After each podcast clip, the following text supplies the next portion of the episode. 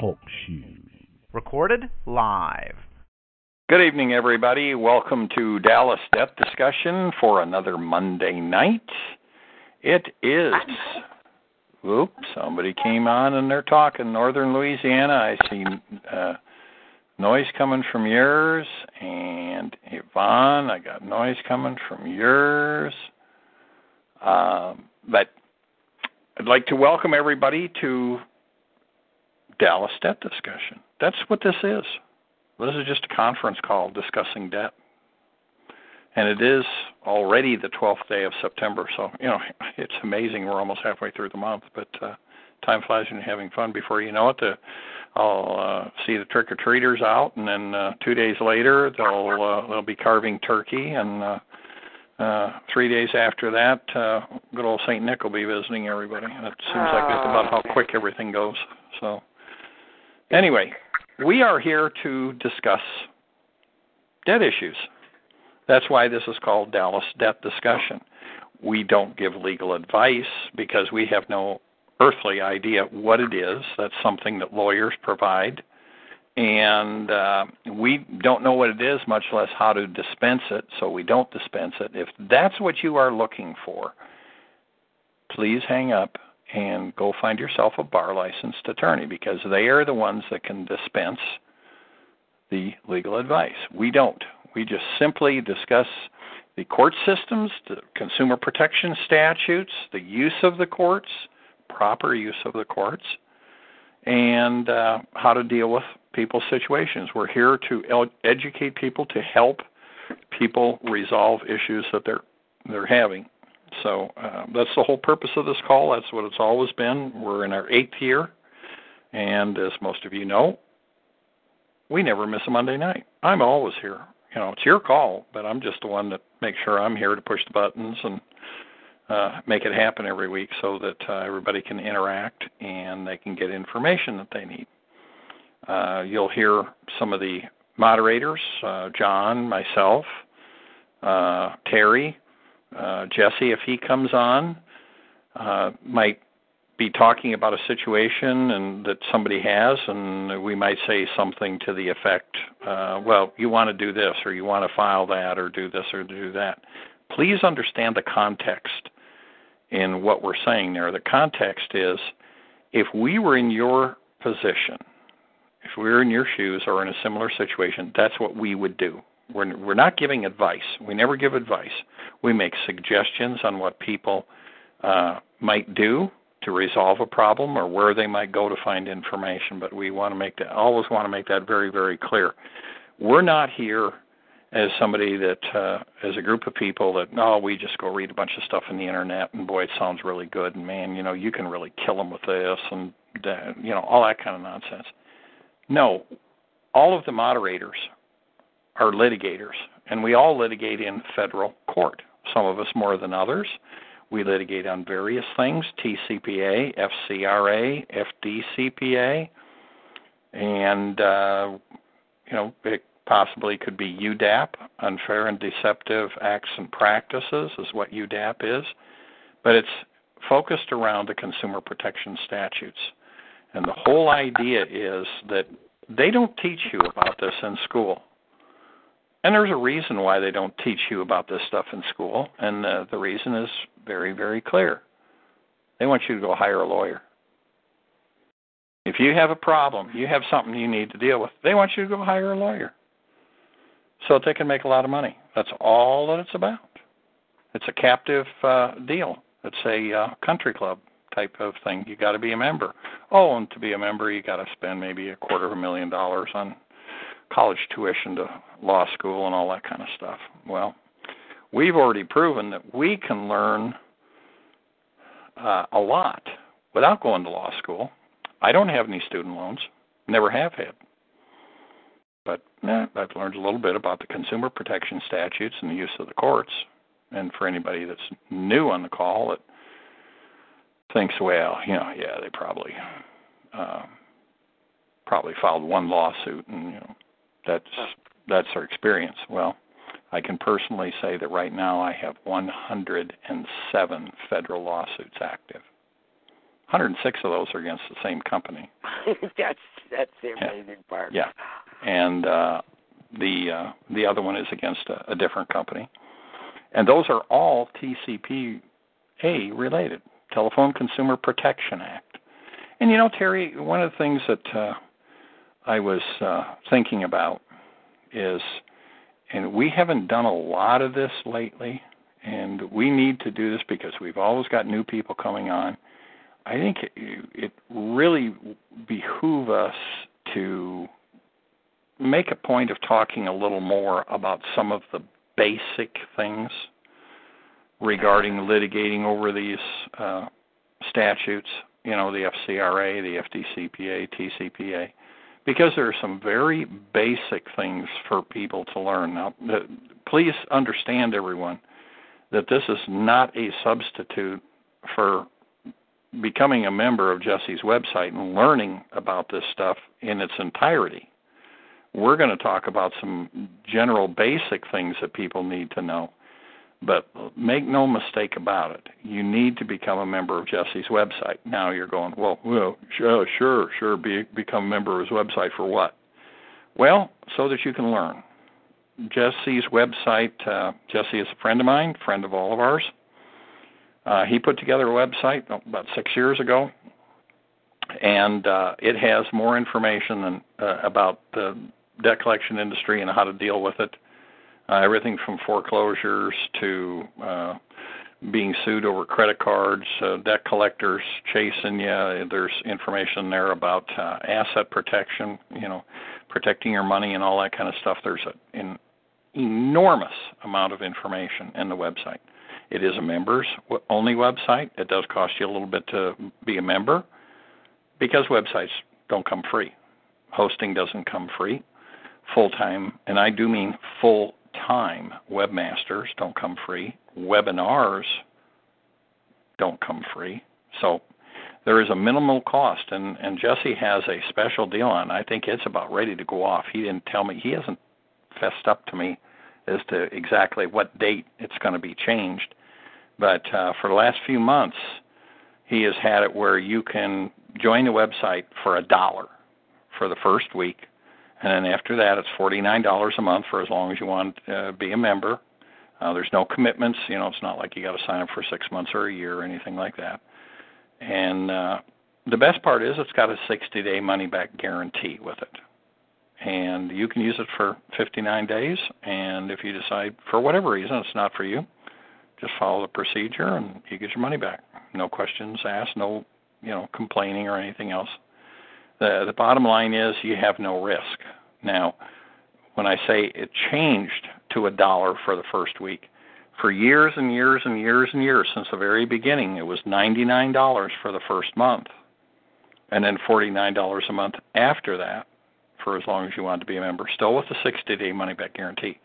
But he has run a long-term promotion since, I think it was real early in the year that he threw it out there for $1 for the first week. But he did make that announcement recently, and he mentioned to me that is going away. It's, I guess, going back to $99 for the first month.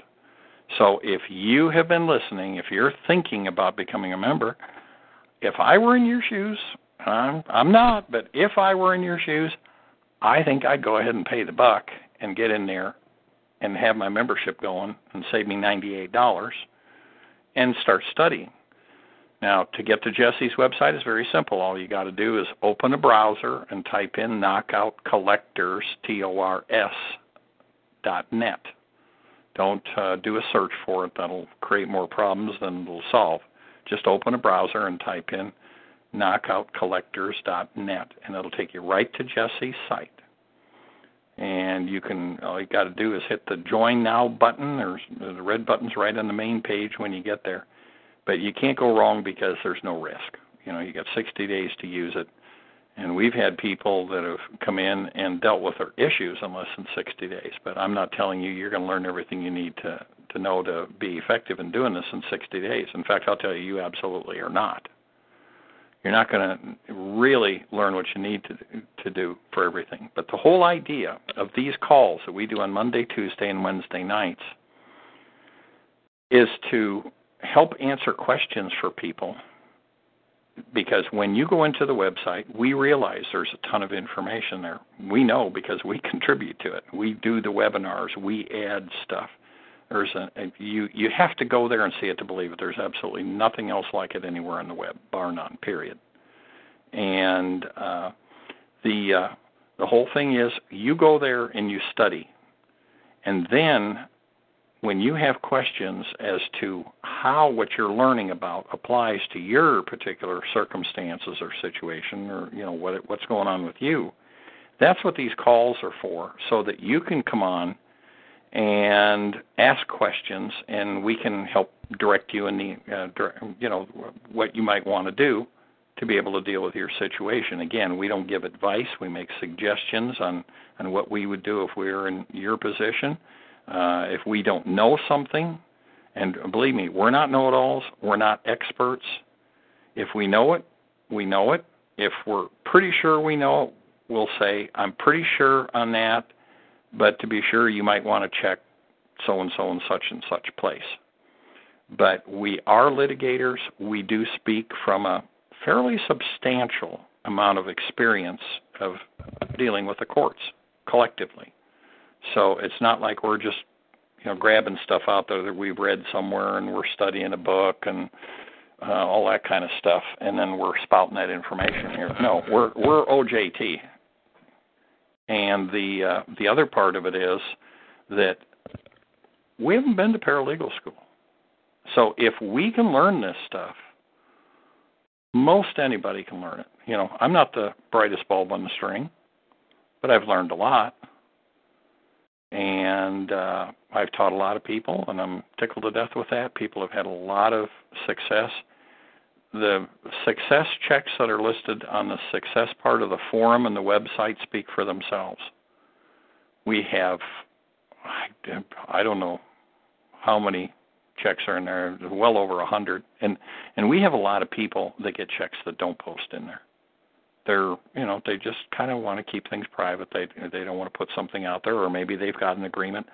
I've had a number of things that I've settled where I can't post anything in there, but I've got a whole bunch of them posted in there myself of the successes I've had. But I've gotten to the point now that a lot of these people out here know me, and they don't want me saying anything. They don't want me promoting their stuff. So I can tell you that they've put some pretty tight language in the settlement agreements that I've been signing in more recent times, like you can't say a peep. And I don't, because, if I sign an agreement, I live by it. I mean, that's the way this works. We expect them to live by things. You have to learn to live by it too. So there's things that I've settled and, checks that I've gotten, and some of them quite large, that there's no record of them in there, but there's plenty that are there. So it's living proof that people can do this. A number of people can do it. It's not just the moderators that do it. There's tons of other people.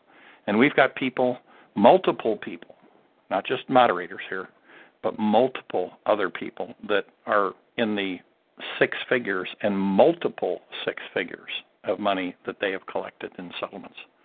So this is very real. It takes your work and your determination and your willingness to eat the elephant one bite at a time. And that's what we refer to when you go into the website. If you try and cram everything in 48 hours and think you're going to learn everything that you need to know to deal with maybe being sued over a credit card, you're only kidding yourself. You are not going to learn everything you need to learn to deal with that situation, in 48 or 72 hours. You can learn a lot, but you won't learn everything you need. And that's why we have these calls, again, to come on here to answer your questions. We don't get paid for this. This is all done free. I've been doing this for over 7 years. Terry's been out here for years. John's been out here for years. Jeff was with us for years. Unfortunately, Jeff passed on in July, and we all definitely do miss him and all his contributions and the daily conversations we had with him. But there's a lot of people that have contributed. Jesse has put an immense amount of work into this. Larry's put work into it. Gary, the webmaster, he works full-time. I mean, his full-time job is taking care of this website. So there's a lot of people involved behind the scenes here. You have to go into the website itself to see how many hundreds of webinars are archived in there, because every webinar that we do is archived so that you can go back and play it over and over and over. And if there are documents that have been presented at the time of the webinar, they're all available in there for download. So we don't provide templates for things as such, because a lot of things in the legal realm are, you write it from scratch. It's, you learn the idea of how to write a legal document, whether it's a complaint or a motion to dismiss, or a motion for enlargement of time to answer a complaint, all these kind of different things. It's not as difficult as you might think. And I do remember personally when I first got started with this with Jesse, I thought, there is no way on God's green earth that I can learn all this stuff. Me in federal court? You have got to be kidding me. Me in federal court? That was on the 18th of April. I filed my first lawsuits, I believe it was the 10th of June. And I've been doing it ever since. And I've learned and learned and learned as I've gone on the way. I've made some mistakes. Everybody makes mistakes. We try and keep those to a minimum, but nobody is perfect, including me, Terry, Jesse. Jesse's made errors, so has Larry, John. We're not perfect, but we make a diligent effort to learn when we make a mistake so that we don't repeat it. Unfortunately, there's some people out here that don't do such a good job of that. They take their responsibility with dealing with the courts a little too lightly, and they don't pay attention to a lot of the details. And that's one of the things when you deal with the legal system, you have to pay attention to details. It's just the way it is. If you don't, that's an understatement. You're sunk. And the way that the lawyers beat pro se litigants almost all the time is on procedural things that the pro ses screw up on. They don't know how to do things. They don't follow the rules. They don't respond to motions in the amount of time. They don't provide disclosures that they're required to do at certain times. And, this is just part of the game. But all I can say is, from my personal perspective, for the amount of time I've put into this, even the extensive amount of time that I've put in helping teach all of you out there, all these people for years, I've still been extraordinarily well paid if you take every one of those hours and throw them in the pot. I've been very, very well paid. There's lots of things that the debt collectors have done for not me. For doing what we do, those of you who are new. We do not get paid for this. No. This I'm talking about settlements with the debt collection industry, the people that violate our rights. If I take all of the hours that I've spent not only working on those things, but all of the hours on these calls, Monday, Tuesday, and Wednesday, for years and years and years, and I look at the amount of money that I've taken in from what I have learned from doing this, I'm still very, very well paid. Now, if you take the actual time that I've put into these various situations, lawsuits or settlements that I've been able to make, because of my knowledge, but without litigation, I can tell you, if you just figure that stuff, the amount of time and effort I just put into that, and discount these calls and everything, I will tell you I make thousands of dollars an hour for the time I've expended. That's pretty good money. Now I don't get to put in 40 hours a week and get paid that. Oh, that'd be nice. Actually, I'm going to be working on that, but anyway, the bottom line for everybody out there is, we all know, we the moderators all know that this is pretty overwhelming when you first run into it. And a lot of people, when they first encounter us, they're scared because they've had a situation. Maybe they've been served with a lawsuit, or, you know, they're being threatened, or, you know, in any number of circumstances where there's pressure being put on you. We understand that. That's why we're here. But you have to put the work in. We'll help you. We don't do stuff for people. We don't read over people's pleadings. We don't write pleadings for other people. I couldn't tell you how many people through the last few years have offered me, well, I'll pay you if you'll write my complaint for me. We don't do that. Yeah, we've all had that. We don't do that. You need to learn this stuff yourself. And if we can do it, you can do it. Most people can. I'm not going to say everybody can do it, because there's some people that just they just can't do it. I mean, they work at things, but some people just, you know, just aren't capable of putting all the pieces of the puzzle together. But this isn't something where you got to have a PhD and be Mr. or Ms. Whiz-Bang, you know, brilliant individual. It just takes dedication, and as I've said so many times, determination. Right. As I've said so many times, it's all a matter of how bad do you want it? That's going to determine whether you dig in and you learn about this stuff. We're here to help.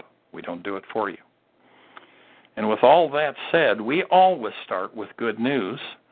So I'm going to ask if anybody has any good news for us tonight. Do we start out with that? You do not have to hit *8 to raise your hand. That's how you raise your hand on TalkShoe, is hit *8 to put yourself in the queue to make a comment or ask a question. But for good news, all you got to do is speak up. And by the way, when everybody comes on, you are unmuted. And I do ask everybody to mute themselves when you come on the call. And you do that by *6. And to unmute yourself, you just hit *6 again. It's a toggle feature. So if anybody has any good news, let's hear it. I love good news.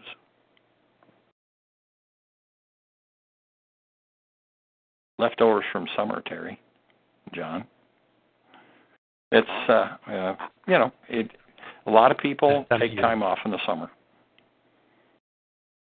And I don't get to share, so. Yeah, Terry's, you know, Terry's got some interesting things occurring, but she's not at the point I can't that share she can say anything. Yeah. And you know, sometimes that's the way it is. You know, sometimes you've got situations you're working on and dealing with, and it's just prudent not to... to talk publicly about some things.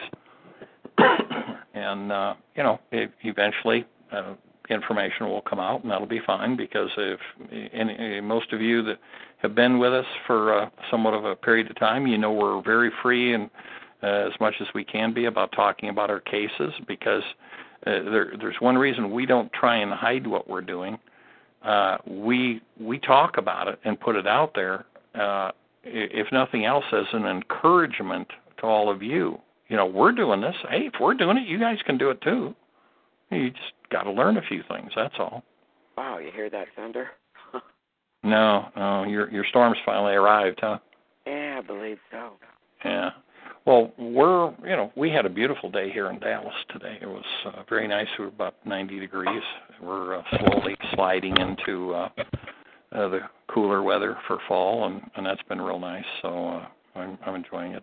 I was in here burning my eyes out on computer monitors all day, getting some things done. But anyway, we don't have anybody jumping up with any good news, so we'll just jump on over to if anybody has a question, all you got to do is hit *8. That'll put you in the queue. More than happy to answer your questions, try and give you the help or direction you may need for what you're dealing with. You know, it's like I said, when you first encounter dealing with stuff in the legal realm, it can be very intimidating.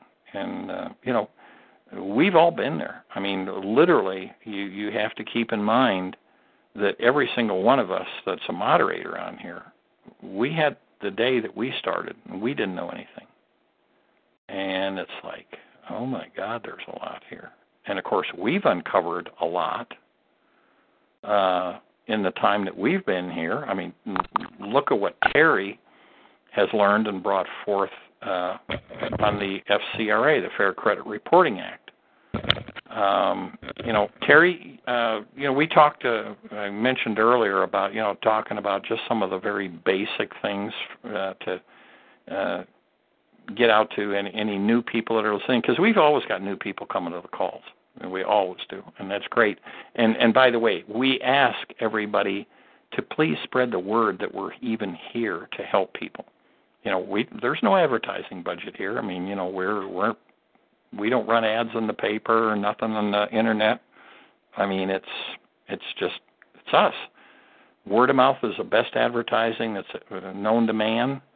And talk to people where you go. I got some business cards printed up. I hand them out anywhere and everywhere. I've handed a ton of them out at the post office when I was there quite often for litigation. I'd always be talking to people in line, and I handed out tons of cards there, but I hand them out in restaurants. I get to talking to waiters and waitresses and give them out there, and the grocery store, all sorts of different things. But talk to people. Please spread the word, because we depend on you to let the American public know what we're doing.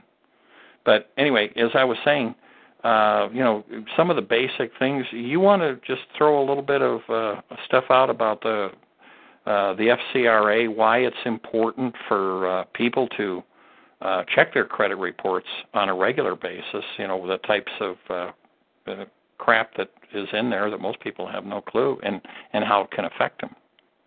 Yeah. For those of you who are new, the Fair Credit Reporting Act, which we refer to as the acronym FCRA, was enacted 40 years ago for the purpose of keeping the national credit reporting agencies, especially the big three, Equifax, Experian, TransUnion, honest, basically, and to protect the consumer's right to have fair, accurate, and authentic information in their credit files so that their true credit picture would be shared when any entity was requesting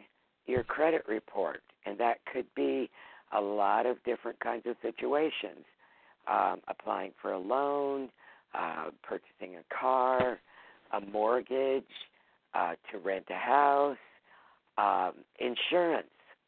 Insurance companies routinely pull credit reports to check your credit status, and they do base your premiums partly on your credit status and your credit score.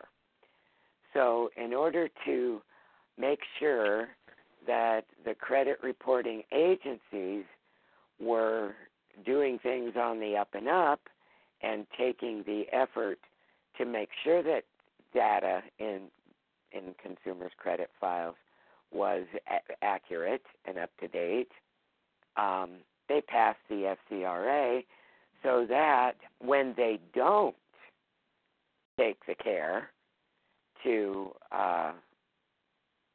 make sure there's correct information in your credit file, and that results in harm to you, which could be in a lot of different ways.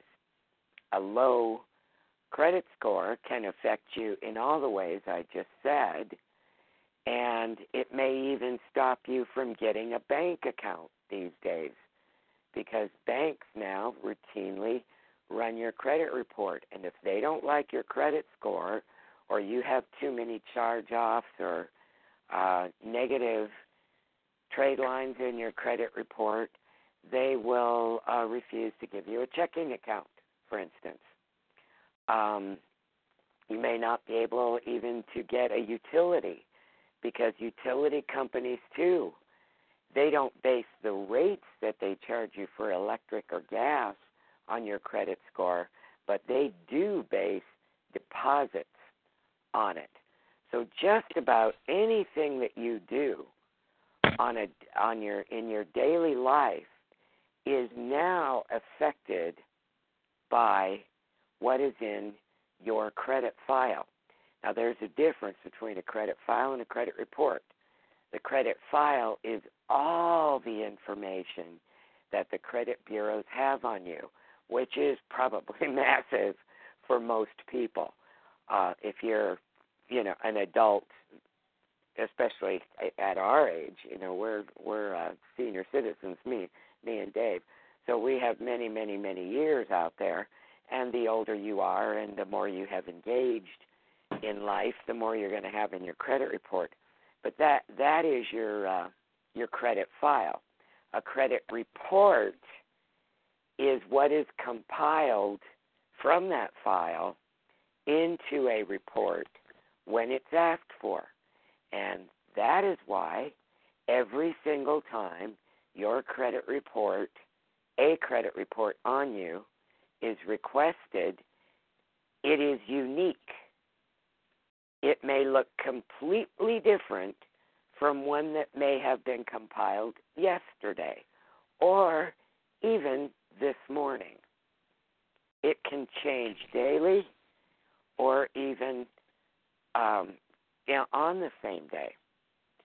So that is a really good reason right there that you need to stay on top of what is in your credit report. Now, over the years, ever since the FCRA was enacted, it got pretty much ignored for the first 20 years or so. Because why? Most consumers out here don't even know it exists. They have no idea that they have rights under a consumer protection statute that directly affect their credit files and their credit reports and how they're being handled, what's in there, what's being shared, who it's given to, who has a right to request it, and how it's affecting their lives. Well, then the FCRA was amended in 1996 and again in 2003. And the biggest reason for the amendment in 1996 was the rampant abuse in people's credit files from an abusive debt collection industry and abusive banks, predatory lending, false reporting, creditors and they're all furnishers. Anybody who's furnishing information into your credit file, like your creditor, your bank, a debt collector, no matter, they're all considered furnishers. But this was both creditors and collectors were abusing people's rights and putting in false information, inaccurate information, out-of-date information, doing things like changing the dates of the default on an account in order to re-age it and keep it in the credit file longer than the 7 years that it can be there by law. For a regular trade line, 10 years on a bankruptcy. These various things were happening. So the FCRA was amended and it used to only apply to the credit reporting bureaus. But in 1996, it was amended, and that for the first time, the furnishers were also liable for the information they were furnishing to the credit reporting agencies. Well, that didn't take care of it either. So it was amended again in 2003. That's called FACTA. And that really spelled out the obligations for the furnishers, regardless of who they are, creditors or collectors, mortgage servicers, the banks, anybody furnishing information into a credit report. If they violate any section of the FCRA, you have a private right of action to stand up for yourself and make them pay for that violation.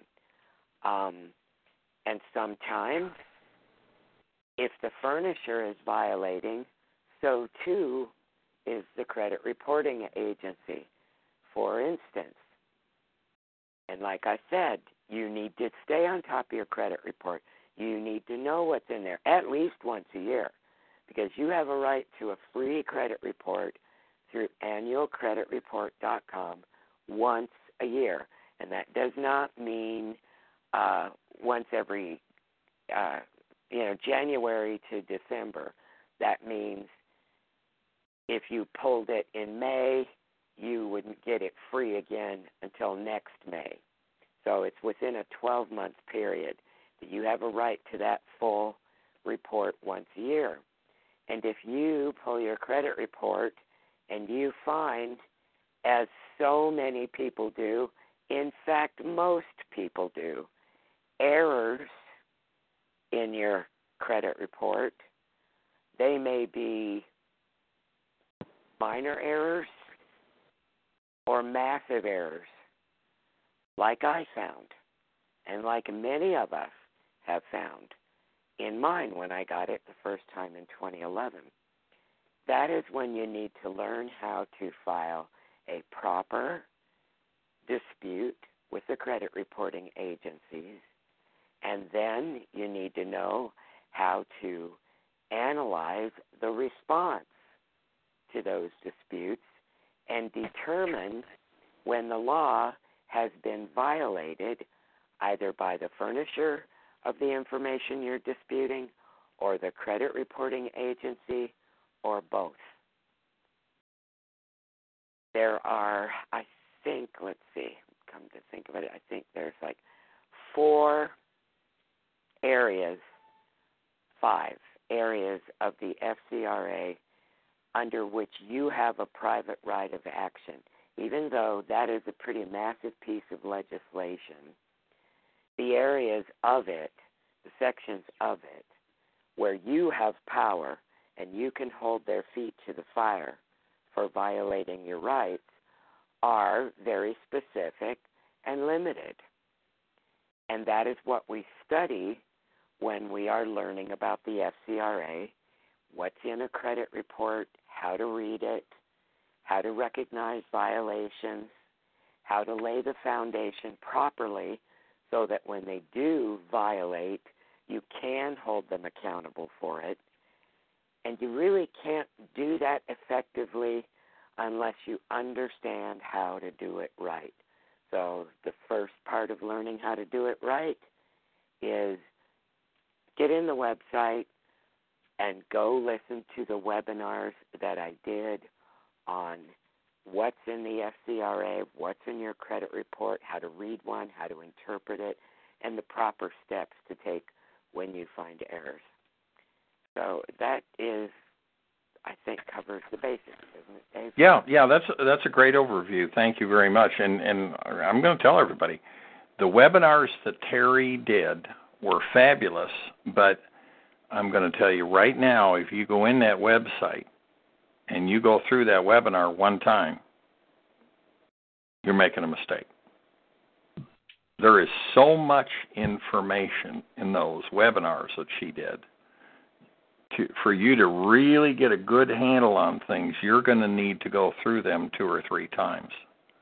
There's that much information. I mean, she got down to the nitty-gritty, gives case law, talks about all the various things about why you need to do this before you do that, stuff like that, the whole process. Because, like I said, there's certain rules that you have to follow, and if you don't follow them, if you think, well, I'm just going to do this and this and this, well, no, you got to do them in a certain order. If you don't do them in a certain order, then you're not going to put yourself in a position to hold people accountable. And this goes for everything across the board, but it's really specific about the FCRA. So when you go in there and you look at this stuff and you study those webinars that Terry did, please keep in mind, have your pen and paper ready because she's going to dump on you.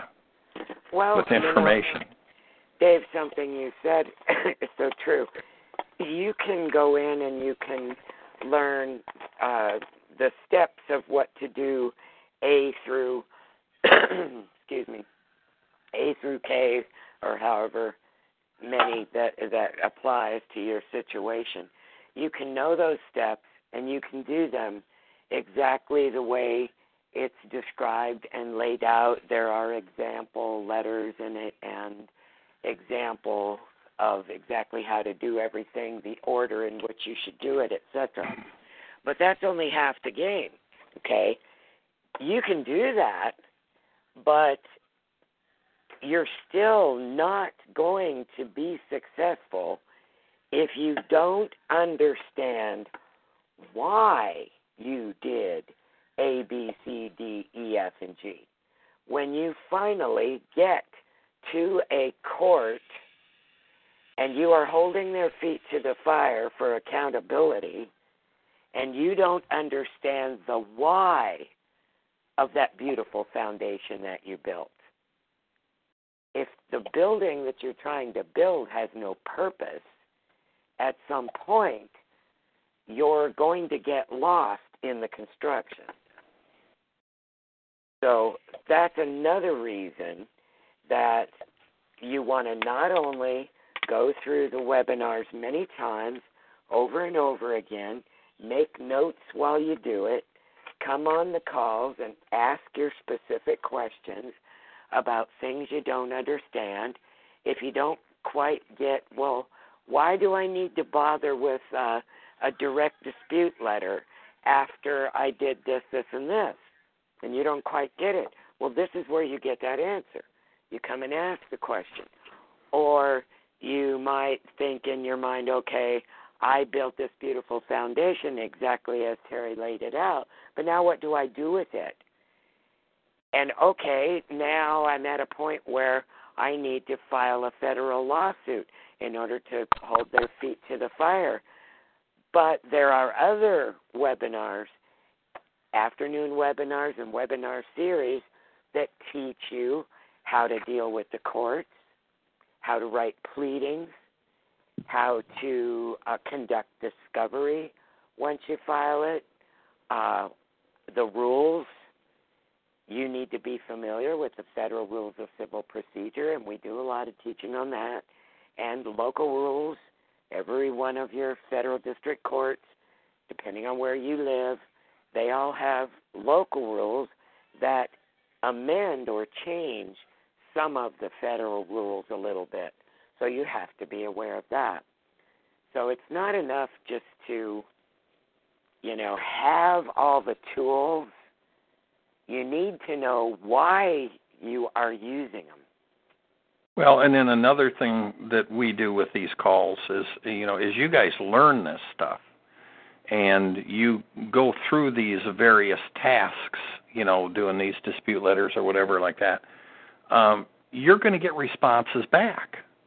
And we're here to help you decipher what's coming back. You know, we if you don't know what to do with the information, or if you can or should do anything with the information that's sent back to you when you make an inquiry, then you don't know all the rules of the game and you don't understand how it's played, and you could lose the ball game simply because you just neglected something. So, you know, we're here to help with that kind of stuff as well. When you make your demand for validation of a debt and you get something back in the mail, well, just because they send you something in the mail doesn't mean that it satisfies your inquiry.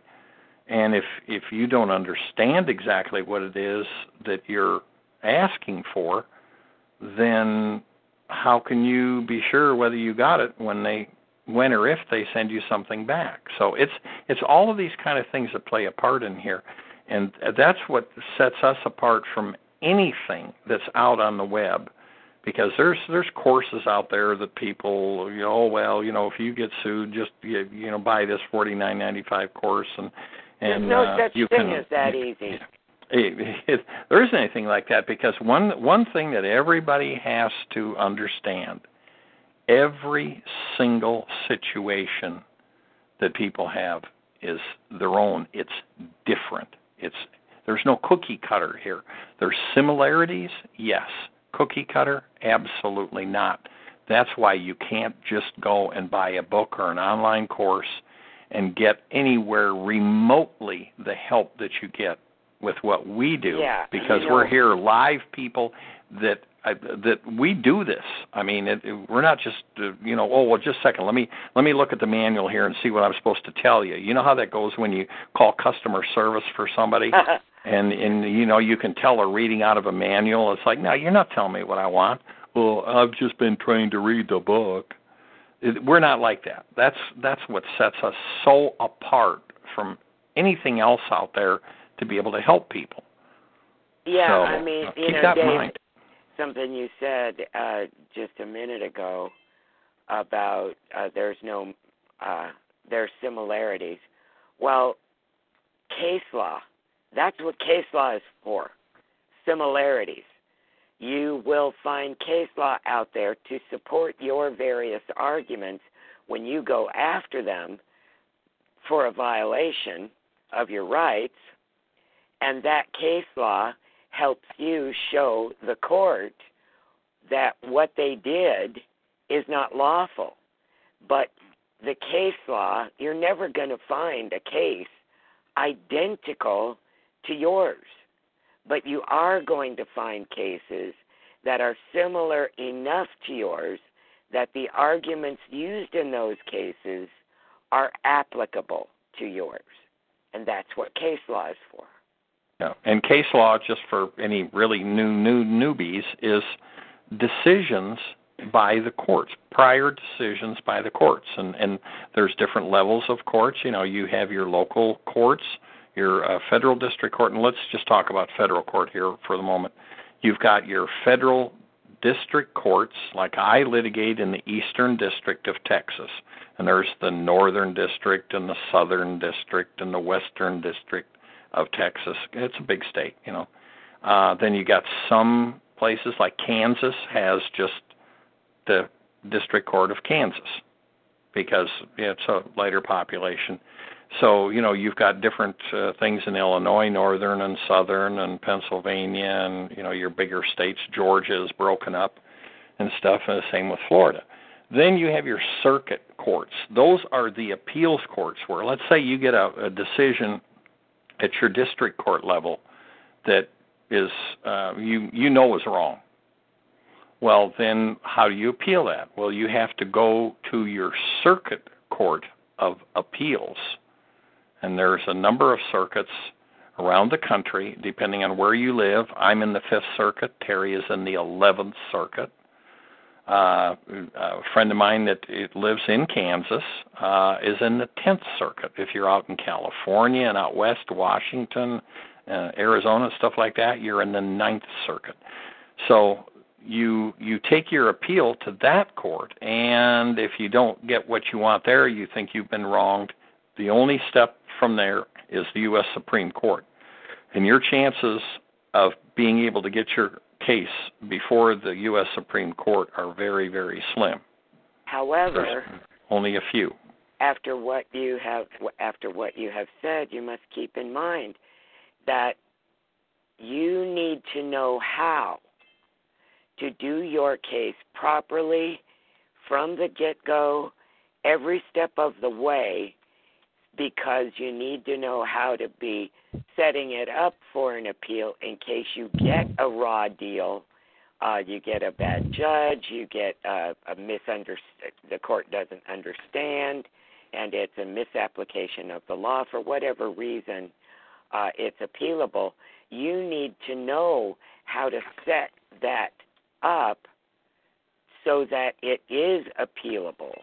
You need to understand what it is the court did wrong that enables you to go to the appeals court, because the appeals court is not there just because you didn't get the decision you wanted. Yeah, you don't just get to go there and whine. No, you have to have a real reason to appeal. Now, I won my appeal, some of the counts in my case were affirmed, But the important one that really mattered, I won. And that's because I was right and the court was wrong. But I couldn't have done that if the pleadings at the lower court and I hadn't done things properly so that it was ripe for an appeal. Yeah. So it's, you know, there's a process, and new people are probably, some are maybe listening to this thinking, oh, this is really involved. Well, if you, most people aren't going to get to the appellate stage. No. I've been there. Terry's been there. John has been there. Larry has been there. Jesse's been there. But it's not like it's everyday occurrence. That's not our goal. Yeah. Well, the other thing that I want to tell everybody, especially focusing on new people, is I've been involved in close to 150 federal lawsuits so far. I know it sounds crazy. It is. I can't hardly believe it myself. It really is. That's true. I have not, with all of the stuff that I have done, the only time I've set foot in a federal courtroom is when I went to the court to observe a patent infringement trial. I was there as a court watcher to learn. I have never had to appear in court. I've been on the phone with a judge 3 different times in all of my cases. Otherwise, everything was done on paper. This is a paper battle with few exceptions. So please understand that. That's why it's important to understand the process, the rules, and writing. You know, if you're going to be litigating, you have to make sure you can write decently. And there's lots of examples out there. The PACER.gov is the record-keeping system for the federal courts. That was my most valuable textbook and still is, because if I want examples, what I do is I go out there and I look for cases. You can do searches, and Terry did a couple webinars that are in the website on how to use PACER properly, and they even have a tutorial video, yeah, that's there to do it. So, I mean, there's lots of help out here if you decide you want to take this on and do this. We absolutely encourage you to do so. If there's new people on the line tonight listening to us go over this, and, you know, we said, well, we're going to go over the basics, and everything we have been talking about is very basic. But if you're starting to feel like, oh, my God, this is overwhelming, I'll never learn all that, you need to understand 5 years ago, Dave knew a little more than me. Dave had a little bit of experience with things like this. I was typing some documents for somebody else that didn't know anything. Right. That was the extent of my experience. Neither of us ever imagined ourselves litigating in a federal district court. In fact, both of us, if you would have said to us, either one of us at the time, you know, in 5 years, Terry's going to be at the 11th Circuit Court of Appeals and winning a landmark ruling, and Dave's going to have 106 lawsuits against the same company at the same time, we would have really laughed our butts off, wouldn't we? That wouldn't have been in the realm of possibility in our minds. No way. Never. No. Not in mine, and he had to drag me into it because I'm like, oh, no, I don't want anything to do with all this. Dave's like, yeah, you do. Yeah. But see, we go in this, and I mean, here I am, and I'm not bragging or anything. It's just a set of circumstances why I'm in the position I'm in. But I'm perfectly comfortable having 106 lawsuits against the same company because of the circumstances, and I'm going to win. I'm going to get paid. Oh, absolutely. It's just they played a lot of games, and they've spent an enormous amount of money dealing with me, but that was their choice, and they refused to settle. And, they wouldn't even discuss it. So, yeah, I mean, it's just the arrogance that they display. They've displayed this over and over and over again in the courts. And they have a right to be as stupid as they want. Yep. So, we know exactly where any new person is. We were there, and it wasn't that long ago. No, it wasn't. And that doesn't mean that we have all the answers. We surely don't. But if we don't have the answer to something, we've got a fairly good idea where we can look to find it. And we've got contacts with enough people. We actually have attorneys, a handful of attorneys that have come to us and are very interested in learning from us. And they help us with things. And it's a great, wonderful relationship because we know we can trust these people. And they're benefiting from learning from us because we know these statutes and the case law and stuff surrounding them better than just about any attorneys do because we're involved in this all the time. Remember, a lawyer has a practice to deal with. You know, they've got 30, 40, 60, 80, 200 cases, whatever that they're following. They don't have time to get into the intricate stuff. They're busy in the business of making a living. Yeah, you know. They're making a living. They have to pay attention to a lot of different things. We pay attention to one thing. Like me, yeah. I'm dealing with the or the TCPA, and you know, I mean, that doesn't mean I don't know anything about the FCRA or the FDCPA. I surely do. So it's a broader array of knowledge. But anyway, thank you for giving that overview, Terry. We've got several people that have raised their hands, so let's go and take the questions, and then if we get done with the questions and we've got a little more time, we can go back and talk some basics maybe about FDCPA and TCPA as well. But to begin with, we're going to go to guest 3. You have been unmuted. Go ahead. Guest 3, I just unmuted you. You are up to bat.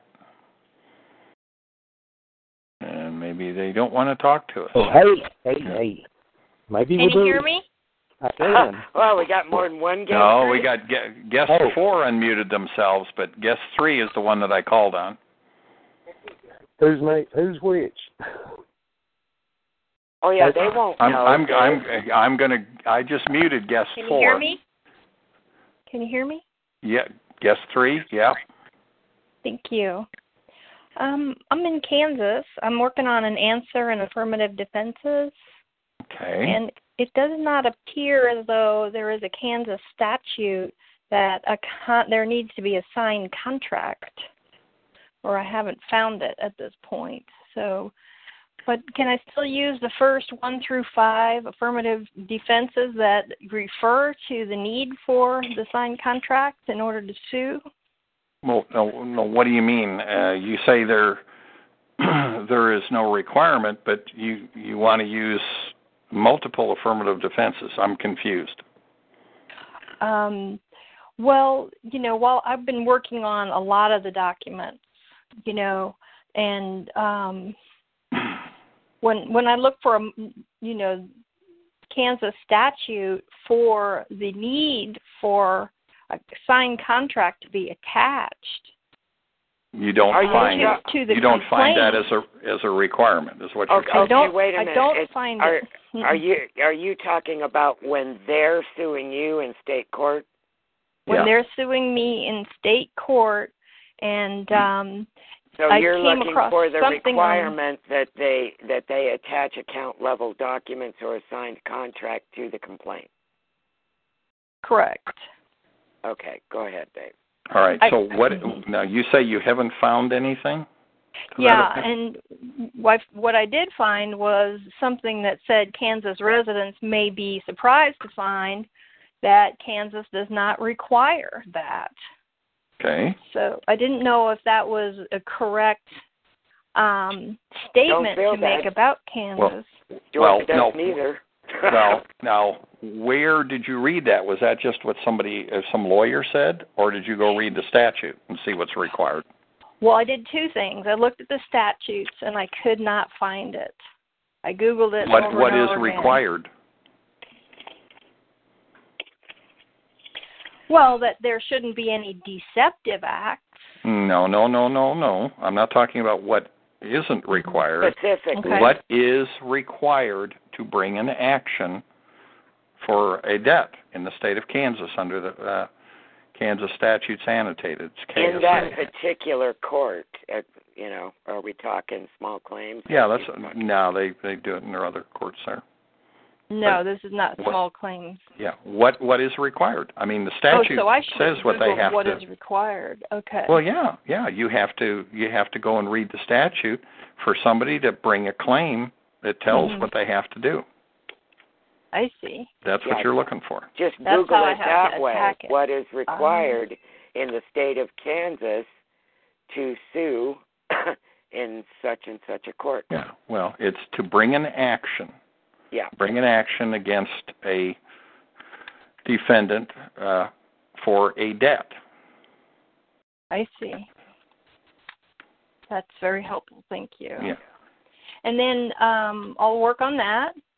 And for my answers, since I have a credit union suing me and a lawyer, I don't know for sure if they've sold the debt to the lawyer. It hasn't been sold.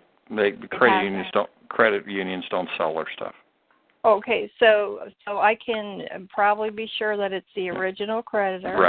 Right.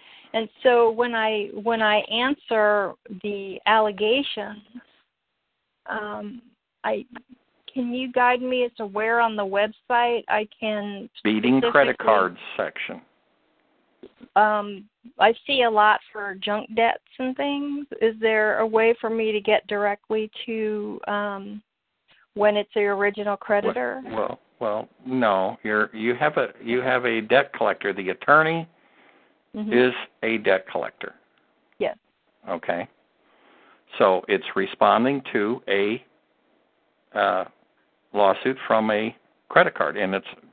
The information's right in there. You say there's a lot of information there, but if you're sued, people get sued by Citibank and Bank of America and American Express and stuff all the time, and fairly often those are original creditor lawsuits. Sometimes they're sold, and sometimes they're very deceptive about the fact they have been sold, but they cover it up. But with the credit unions don't sell their stuff to debt buyers as a general rule. I've never, ever, in all the stuff I've run across, I have never found one where a credit union sold anything to a debt buyer. I haven't either, and I've really looked at a lot. Yeah. Okay. Well, we've looked at many hundreds. So, you can figure it's the regular creditor, but it's just a matter of, when you do your answer in affirmative defenses, you're going to do your denials, and you just follow your instructions on answering that. When it comes to their things like your address, it's correct and stuff like that. You're not going to deny that because that's factual information. But if they say, you took out a credit card, and you didn't pay the balance, denied. Okay. And then they have one where I don't have enough knowledge to make the decision. If that's appropriate, yes. Mm-hmm. So, for instance, if that's true, then that's what you say. Right. Exactly. So that the plaintiff is duly organized and existing by virtue of law, that's easy. I can admit that. Well, how do you know that? You don't really know that, do you? Oh, I don't. You don't work there. That's true. One where you don't have knowledge, isn't it? Oh, right. There, you see. I made an assumption there. Yes, you did. Exactly. You got to be careful of the assumptions. You got to sit down. And this is one thing that when people are, starting into the legal end of things, They do have a tendency to want to move too fast, read and then I want to answer. Well, wait a minute. Go back and read and think about what you've read. What did what you just read actually say? Yeah. Because we're so used to being in a hurry and getting through it now. Well, I read that, and I could have you read a paragraph and, maybe a little bit longer paragraph. And then I could ask you, okay, now what did they say in that paragraph? And probably 98 out of 100 people would give me just a real quick little overview. The other 2 would say, well, they said this, and then they said this, and they said this, and they said that, and they said that, and they said that. There's a big difference between the two. The person that says, well, they just kind of talked in general about, how dogs behave when they're pinned up. Well, maybe the other people talked about how it affects them psychologically, this and that. Now, obviously, it's got nothing to do with legal. My point being, when you deal with legal stuff, you need to think about what you're reading, what's actually being said, what's actually being asked, because I'm here to tell you the legal profession is all built on trickery. Yes. Deceit and trickery. Right. So if you have a tendency to go too quickly with things and don't really think about what's being asked of you before you answer, you can end up kind of sticking your foot in your mouth and chewing on it up to your knee. That'd be terrible. No, that would not be good for you. But we see that happen. So take the time to read over, and that's the same thing when you read the law. If you're not quite sure about something, jot that question down and then come on these calls and say, okay, well, now I read here in the Kansas Statutes Annotated 670-da-da-da-da-da, and you notice I know some numbers there because I have a friend in Kansas that I help with some stuff. Kansas Statute such, it states da-da-da-da-da-da-da. Now, does that mean this or does it mean that? That's the kind of questions you can come and ask us, and we can help you sort out. Thank you. But you've got to pay attention to those things and really think about what you're reading. Well, I noticed they seem to have two items in each sentence, and so sometimes they're contradictory, mutually exclusive. Or if you accept one, then you accidentally accept the other one as well. Well, you got to be careful. Trickery. Trickery, yeah, right. Well, it's the statutes aren't really into the trickery.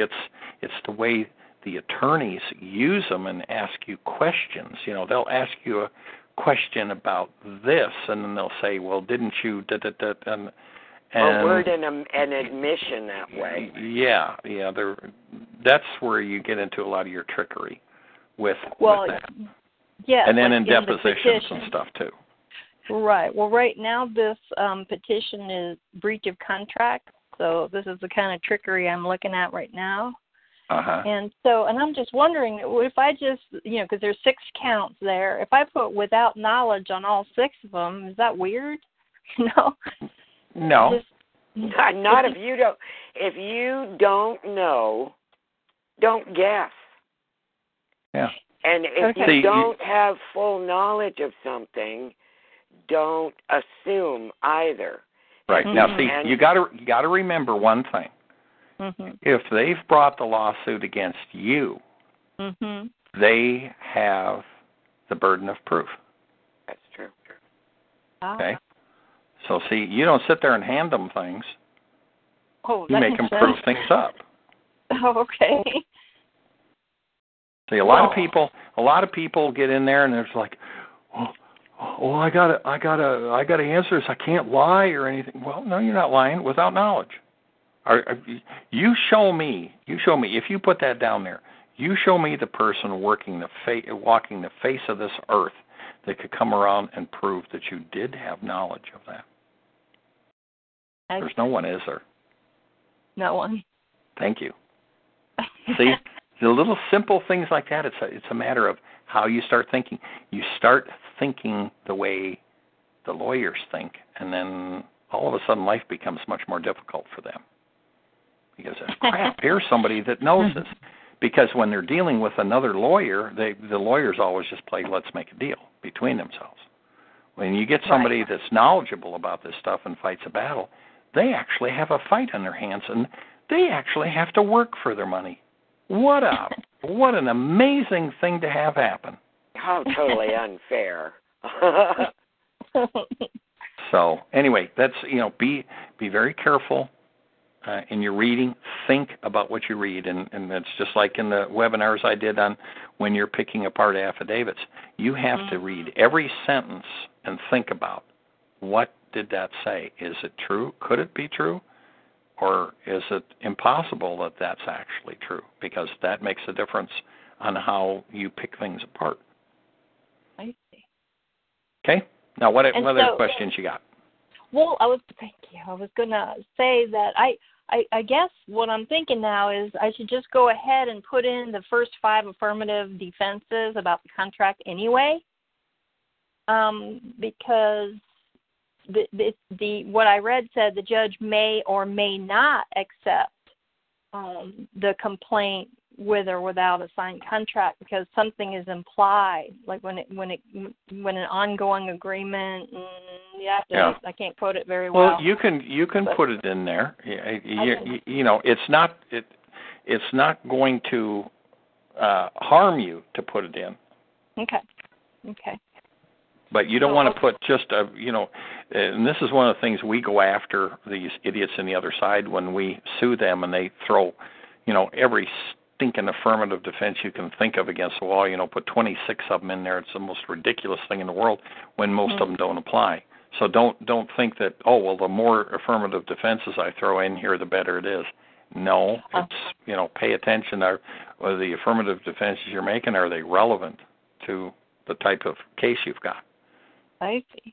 Well, here in this case, you know, I joined as a member of the website quite some time ago, and I did go through a 2 debt validation cycle with the credit union and with this same law firm.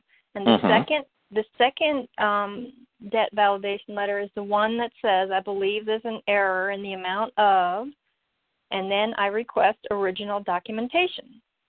So I went through both of that cycle, so I'm going to use the affirmative defense that the debt has not been validated.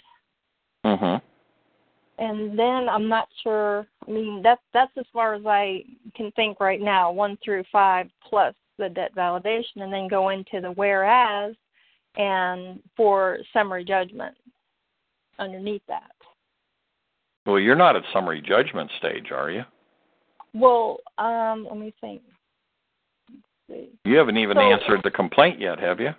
Oh, so I don't add a line at the bottom that says, in the zip file, there's a Word document that says, wherefore, defendant pro se asks the court, take nothing of plaintiff's complaint by virtue and dismisses the complaint with prejudice. That's not summary judgment. No. Oh, that's not summary judgment? No, you don't want to do that. Oh, I don't want to put that statement in that I just said. Oh, I didn't. No, just answer. In answering your complaint, it's keep it simple. Okay.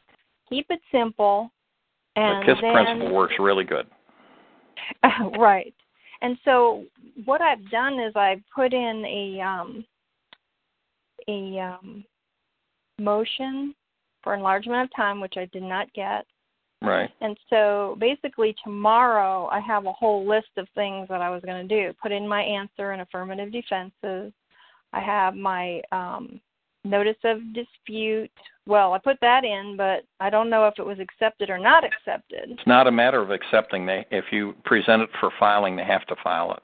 That's right. If they don't file it, it's concealment. It's a felony. Oh, okay. Well, I left my name, underneath my name, I think I left my address off. So should I redo the notice of dispute with the correct form? Yeah, you want to put all your information on it. Right. And then I've got a sworn denial. I did my pro se notice of appearance. Okay. And I'm working on my motion to dismiss, but I'm a little hung up on that. If you're answering, your motion to dismiss is forget it. Because if you answer, your motion to dismiss generally is going to be done before you would answer. So if you're going to answer the complaint at this point in time, if I were in your position, I would not do a motion to dismiss, because the court will look at that and go, forget that. It's wasted time. well, tomorrow I have to put in an answer. Well, then get your answer in so you don't get defaulted. I'll cross off the motion to dismiss then. And so I could put all of these documents in the same day, answer and affirmative defenses, all of that together. Yep. Have I don't think I've missed anything, hope not, but I will continue to work on it. You make sure that you have a certificate of service with each one. Yes. You make that out. You know, I sent a true and correct copy of the foregoing document to the below-listed parties by first-class USPS mail. And date, you have a line for the date, and you put the date and your signature. You don't have to put all your address and everything on the certificate of service, but the other things you want to put your full the name and address and stuff. Oh, I see. Well, let me peek and see if it has that true. Let me I might have to add that one.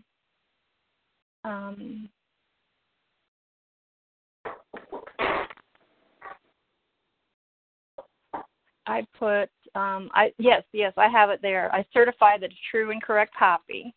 Yeah, there you go. And then, and then it's certified mail. And, the certificate of service, stuff like that, when you're just sending things like in answer to the complaint and stuff like that, don't spend the money on certified mail. Just put it first class. Oh, okay. Places where you're going to use certified mail is going to be when you want to be sure that somebody gets a document, like when you send a validation letter, you want to be able to prove they got it, okay? When you send them discovery, you want to be able to prove that they got it so they can't say, well, you know, we didn't answer it because we never got it. Well, yes, you did. The Postal Service delivered it on the 10th. Right. And then if they send you discovery, you send your answers back to them by certified mail again, because then you can say, you know, they say, well, you never answered. We want these admissions deemed admitted. No, it was delivered to you on, you know, March 30th at 10:46 a.m. I've got the proof from the Postal Service. So those are some of your places where you'd use certified mail, but just copies of what you're filing with the court, don't just first class mail is fine. Oh, okay. Thank you. That's a very good tip. Saves you money. Yep, saves you the money. Absolutely. Right. So I guess I'll have to call again tomorrow because I have to start the federal lawsuit. I've actually started drafting the document. I'm on PACER. I've got recap going. And, you know, the only thing is I don't know how to see the cases that I really want to see because I can put in search criteria of the last 2-3 years, Consumer 480, but I don't know which cases to really look at. Yeah, you're not going to know what they are until you just go in. You go in there and you look at the complaint. Literally, what you do is, and I can't tell you how many of these I've done in the last 5.5 years. A suggestion. Have you tried narrowing it down in your search to the plaintiff you're dealing with? I did see a lawsuit by the plaintiff, and it was concluded in June of this year. It was a 1-year-long case. Should I just start looking at his cases? Well, that's going to be one you want to look at. No, that was in federal court? Yes. Well, yeah. Okay. And was it... What was it somebody else that sued the credit union? I have to look at it. I don't have it up. Should I get it up? Yeah. Right. That might be helpful. You want to look at, and you can narrow things down in PACER with either the name of either party, like if it were, well, like me in Midland, okay. If I wanted to see all the cases they were involved in here in Georgia, for instance, I could go into PACER and narrow it down to cases involving Midland Credit Management or Midland Funding LLC or just plain Midland, and then maybe I want to narrow it down to a set of the last 4 years, so I could narrow it down to that. Now, maybe I also am only interested in those in the Northern District or the Southern District or the Middle District, mm-hmm. because each state has their, I can narrow it down to all those parameters so that I don't end up with pages and pages of cases and paying 10 cents to look at the docket of each one before I even decide I want to see the complaint. And here's another thing that I do when I'm in there, when I'm doing this kind of research. Once I see a case that I think, okay, I want to see this docket, I will click on it, I will look at the docket, and I will scroll all the way to the bottom to see if there was a settlement at the bottom or it was dismissed or whatever, and I will look at that first. And what is in how the case ended up is going to tell me whether it's even worth paying the money to go read the complaint. I see there. I see. So that's a way like for me to skim it. An example would be like if there was a report and recommendation from a magistrate judge that was approved by the court. Well, you go look at the decision and find out, okay, who won, who lost, and why. Right. Right. And what were the issues? Because it's all going to be explained in that report and recommendation. I see. I guess I've tried several times, but perhaps I just haven't gotten to that step in order to scroll to the bottom. Yeah, you really have to just sit and think about, okay, what is it I'm looking for? What am I most interested in finding today at this moment in this PACER search? And then you look at the different parameters that you can use to narrow your search, and then think about creative ways you could change that parameter to narrow down your search. Like but as far as when you're looking at the docket, you just scroll down to see what the last filing is. You know, and various cases are going to be at various stages. I see.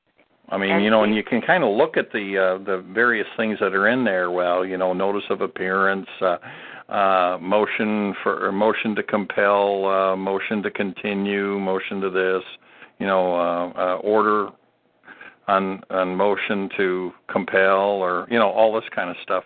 That gives you clues on what those documents are like. And then, like if you're trying to learn about motions to compel, and somebody's done a motion to compel, and then, the other side filed an answer, and then the court order on motion to compel, well, aren't you going to want to go and read those and say, okay, now what did their motion to compel look like?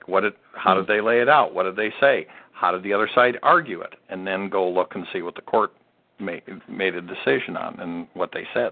And here's another little hint that will help you. When you're first learning, because I tell you what, I'm sure Dave did too, but our early PACER bills were ridiculous. Because, I mean, okay, mine was, and I know Dave's was too. And especially for me, I have very limited income, so I really needed to learn how to keep that PACER bill down and still be able to live in there and do all this research. Well, one of the things I look at when I put in a search, and let's just say go back to Midland again, if I'm searching for the last 4 years in the Northern District of Georgia, any cases involving Midland, all right, now the page comes up, and there's 5 or 6 pages of cases. Mm-hmm. Well, that's a lot to go through, right? Just because and I'm sure you've figured out when you hover your mouse over the case number, it gives you who's involved, who's suing who, plaintiff, defendant, whatever. But the thing that you want to look at first is over on the right where it shows the column that says the date it was filed and the date it was closed.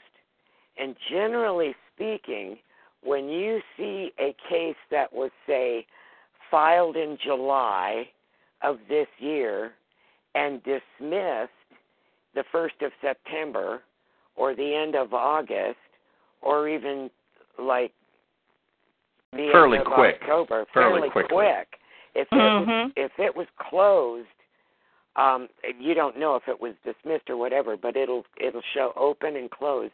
And don't waste your money go looking at anything on that case because that was a settlement. Tell you, no, not necessarily. It was either a quick settlement, so there's not going to be any helpful documents on the docket, or it was so badly written it was dismissed by the court, or it was dismissed by the court on a 12B6 because it was badly written, or it was filed and then nobody followed through.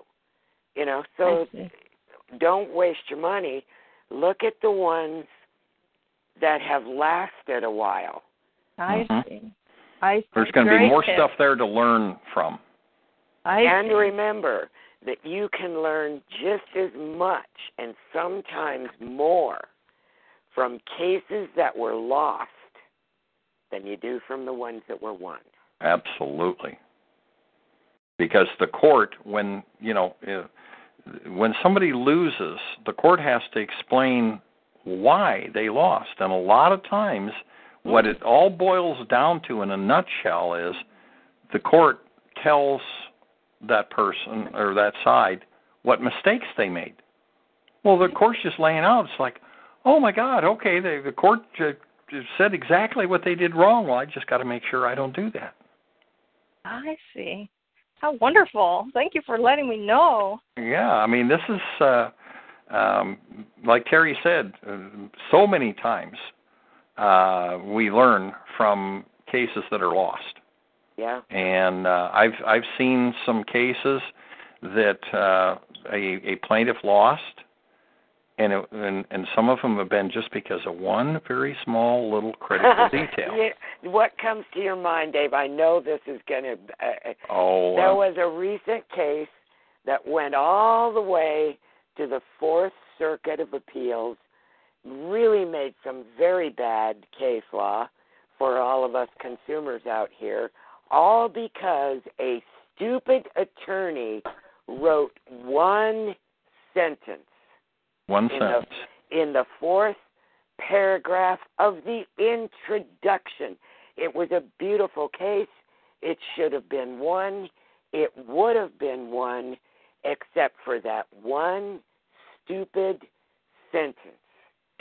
What the lawyer did was it was an FDCPA case, and he was talking about somebody who was acting as a debt collector. And he pled it that they were a creditor. Yeah. He stated Santander is a, how did he put it, a consumer finance institution. Yeah. In other words, they're a bank. They're a creditor. They're not subject to the FDCPA. Yeah, and in this case... And in this case, that wasn't the case. But remember, you guys, see, this is how important, this is a good lesson for everybody out there. The court can only go by what's in the pleadings. Even if you put it in as wrong, it isn't this, the court knows I didn't mean that. Oh, no. If you put it in there, you got to live with it. That's all the court can deal with is what's put before them. They're a neutral party. They can't take a side and say, I know what you were trying to... No. Yeah, how many times have we heard that, Dave? Well, the court should know what I meant. No. Absolutely maybe not. The court does know what you meant, but doesn't matter, can't matter. Not what you said. Exactly. So and even it gets very literal. Court...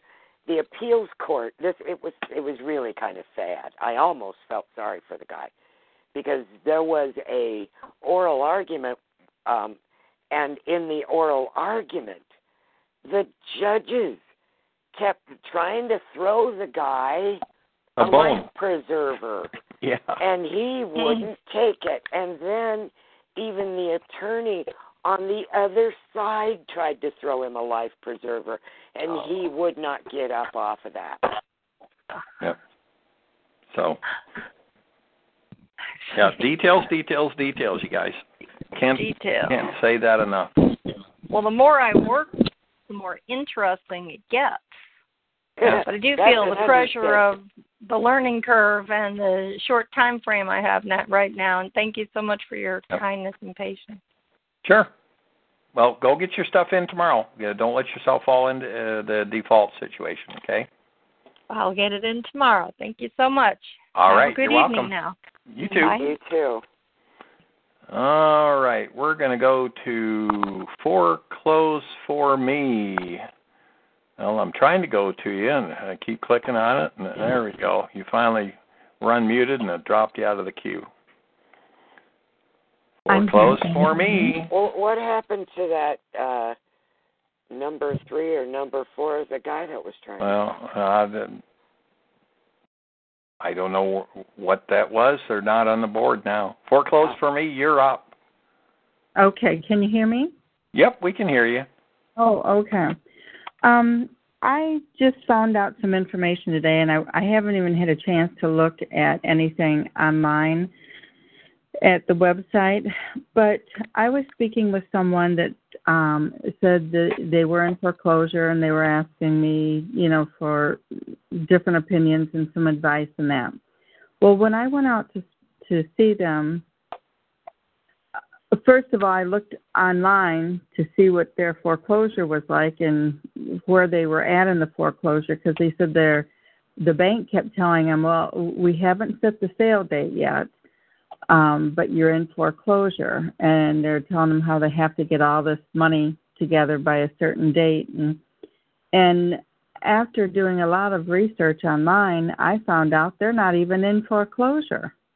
Nobody's filed anything. Now, have they gotten a notice of acceleration? And are they in a judicial or non-judicial state? Judicial state, so it has to go through the court. Right. Okay. And there's nothing in the court. Well, but have they gotten a notice of default, notice of acceleration? See? Yeah, because when they say you're in foreclosure, that does not necessarily mean you're in the legal... the official arena stage. Yeah. Right. They can be viewing them, the institution that allegedly is going to foreclose on them can be viewing it like, oh, well, we're going to move forward with foreclosure and, we're getting ready or this or that. That doesn't mean that they've actually taken an action. The first action is the notice of acceleration. I can't believe I just said that on a foreclosure issue. Yeah, I can't either, Terry. I was wondering, where's all this coming from all of a sudden, Terry? Never mind. You didn't hear me say it. Oh, right. I'm going to stick down on you. Go ahead, Maggie. Okay, so they need a letter of acceleration. Well, they need to find out if they have been sent a letter of acceleration, a notice of acceleration. Right. That's the first step. Because if they haven't been sent that, nothing is going on. I'm not sure if they have been sent that or not. I know they have, their mortgage company has contacted a law firm in Ohio, and they are famous for doing foreclosures.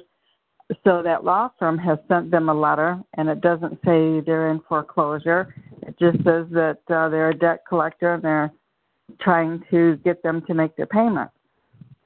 Well, it sounds like they're taking a softer approach, saying, hey, come on, let's see if you can get caught up in your stuff here.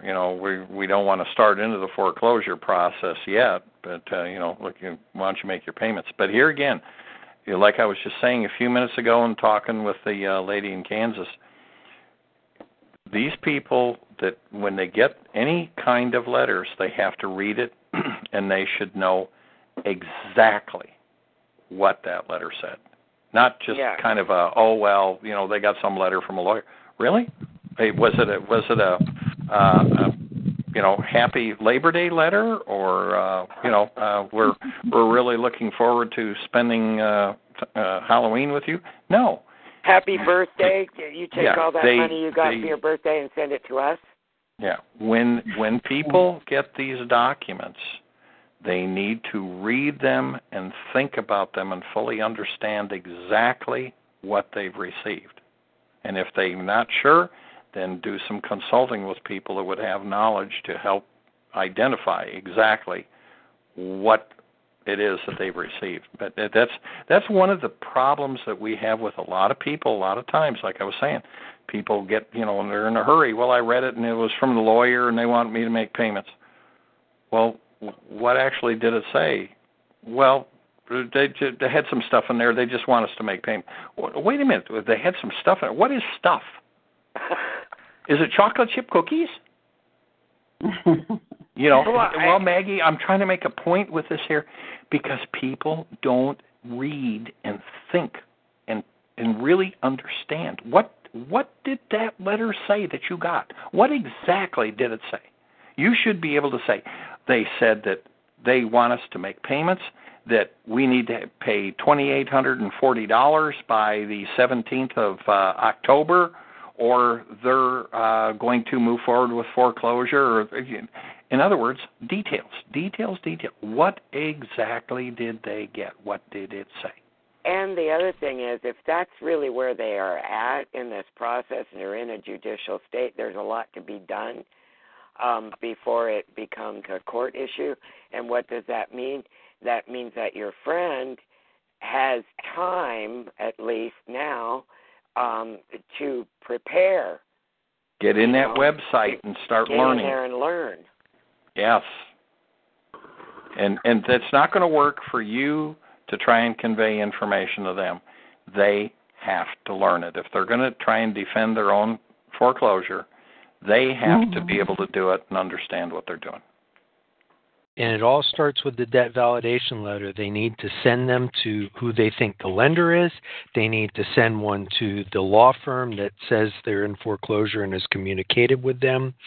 They need to send one to any attorney in that law firm that sent any letter or any communication to them about it. They need to write down and list every single phone call, whether it's a hang-up or whatever, that they receive from the law firm or from the purported lender or servicer. And they need to write down the date, the time, the phone number it came from, if they spoke with someone. They might choose to send letters revoking consent to call those numbers, such as their cell phone number. If they send those, then it can create more violations to go after the other side in the future. But if you start putting up those barriers where they have to answer these questions, especially with the debt validation letters, and then the other thing you'll see on the website, not like you find on the internet, these QWRs that are the equivalent of discovery, but a very specific pointed QWR sent to the servicer or any servicer address they have, asking specific questions about the loan and balances or who owns the loan. That automatically stops them from doing anything from anywhere from 30 to 60 days, and it buys more time for them to get more organized. But they need to send these things out by certified return receipt mail and get it done this week before the week's over. Okay. Let's see, I just forgot it. I was going to ask you another question. Oh, I know. They are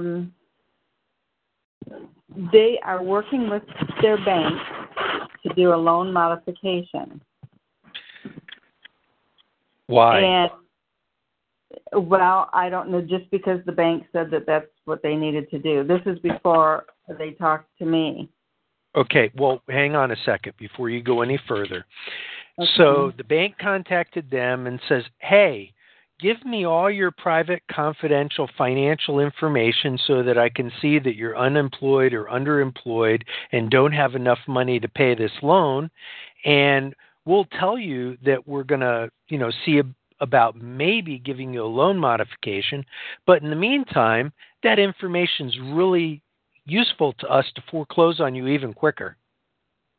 That's all that is. Those modifications are nothing but scam deals. Yep. It doesn't matter if it's, you know, Bank of America, Wells Fargo, Chase, whatever big bank or the small community bank, whatever it is, they're just gathering information, and there'll be some disclosure buried in there that, you know, we can use this information, blah, blah, blah, but they'll turn around and use that against you. Yeah, and another thing they'll do is sometimes they'll say, well, okay, now we got a trial modification here. You pay, you know, $2,800 a month for 3 months, and then we can go ahead and move forward. You know, that's, you show us in good faith that you can pay that, and then we'll get this modification done. And what happens is you pay that money in, then they say, well, no, we can't have the modification. You just paid them all the money that they're going to spend on lawyers to foreclose on your property. And they never applied it to the mortgage. They hold it in a suspense account or something, and they actually use that to fund the foreclosure. That's absolute common practice. That's not the exception to the rule. That's the rule. That's the way they do it. In fact, I was over here at a Chase branch a few years ago, and I was talking to a banker in there about some of this stuff. Uh-huh. And he told me, you know, I laid this stuff out for him. He says, well, that's what Chase is doing to people. I said, yeah, and you're working for them. How does that make you feel? He had a rather sullen look on his face. He admitted to me right there in the bank. Oh, my gosh. Oh, yeah. Yeah. But he didn't know anything. He didn't know. He didn't understand that. I explained the process. He says, well, that's what Chase is doing. That's what we're doing to people. You know, I was sitting in Swamp Court, which is our magistrate court here in this little town of mine, and there was a case before the judge with World Finance, and this lawyer was going after this young couple for just an absolutely ridiculous amount on a truck that wasn't worth half that. And the judge actually said to the attorney, look, I'm not an ex-lawyer. I'm not even a lawyer. I'm an ex-banker. This is our magistrate judge. And he says, I know all about predatory lending, and I don't like it. The judge said that? Yeah. Blew me away. And I thought, for once, this lawyer, this company, that is what they do, major predatory lending, and he comes in front of this little magistrate judge, thinks he's going to get an automatic judgment on these people, and ends up in front of an ex-banker that knows exactly what he's all about. Oh, no. Now that was an experience. But, I bet. You know, unfortunately, most of the courts are not ex-bankers. It's up to us to inform the courts on what's going on. Yeah, but Maggie, your friends, if they want to get serious about defending, they need to get into the website themselves. You can't do it for them. Don't even try. You just can't. Because if they ever end up having to deal with somebody, you know, show up at court sometime or anything, you can't do that for them. They have to be the ones, and they have to understand it, and they have to be able to go in and, you know, make whatever argument they're making at the time. And this is, you may think, well, you know, I don't think they can do it, and, you know, I'll do it for them. You can't. You just can't. It will not work.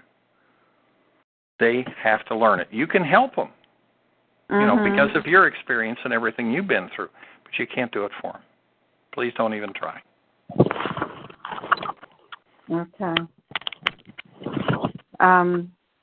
Well, they gave me a copy of the letters that they got from them, and I just went and got them while I was listening to you. Mm-hmm. The one from the bank is thanking them for their prompt response to the recent request for their additional documents that are necessary to complete their loan modification, the review of it. And then it says all the documents are received and considered complete, and then they'll take up to 30 days to determine if they're eligible. It says what you can expect now that you've submitted this complete document package is that the bank's name is Caliber, which I've never heard of. I think they're out of Oklahoma. Yeah, Oklahoma City. It says it will not initiate or continue with the foreclosure of the above referenced property while you're conducting loss mitigation review of your loan. They will contact you if you qualify and then explain a trial mod to them. If your loan is currently subject to a court action, the proposed modified loan terms may be required to be approved by the court. Well, it's not in court, so that wouldn't apply. Yeah, well, evidently they haven't initiated any legal stuff. Yeah. But then who's moving all the paper or whatever around the microphone? That's really nice. Oh, I'm sorry. That might be me. I moved the paper out from underneath my phone. Oh, okay. Yeah, that makes a lot of noise. Now, are they the lender or the servicer? This Caliber, mm-hmm. Well, that's one thing I told them we need to find out because they haven't always been with this company. Well, then they're the servicer, but the question is, do they own the loan? The loan could be owned by Fannie, Freddie, could be in a private securitization trust. It, could be owned by another government agency, Ginnie Mae. Mm-hmm. It could be owned by a pool of investors. It could be owned by this bank or another bank. And this company, if they've just taken over handling it, is probably just the servicer and doesn't own it because they, from what I see looking at their webpage, they're based out of Irvine, Texas. And yes, they originate loans and they service them, but I don't think they're a portfolio lender where they own the loans.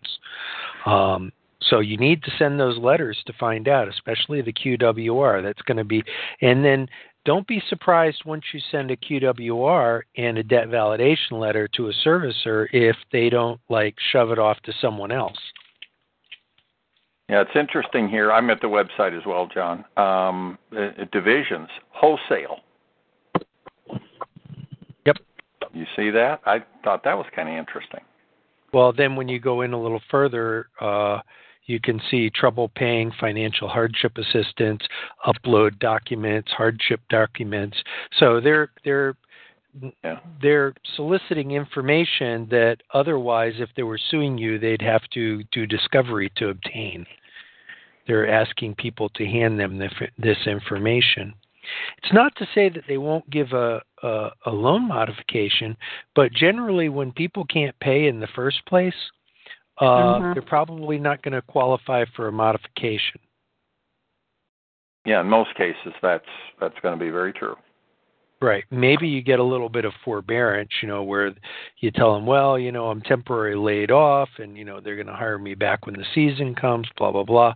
And so they give you, a few months where they just add on the fees and extra costs and all this other stuff to your account and let you start up again, maybe forbearance. But, once you are unqualified, they'll ask you if you want to do a short sale or a deed in lieu of foreclosure. In other words, hand us the keys and we won't haul you in court, or find someone to buy it.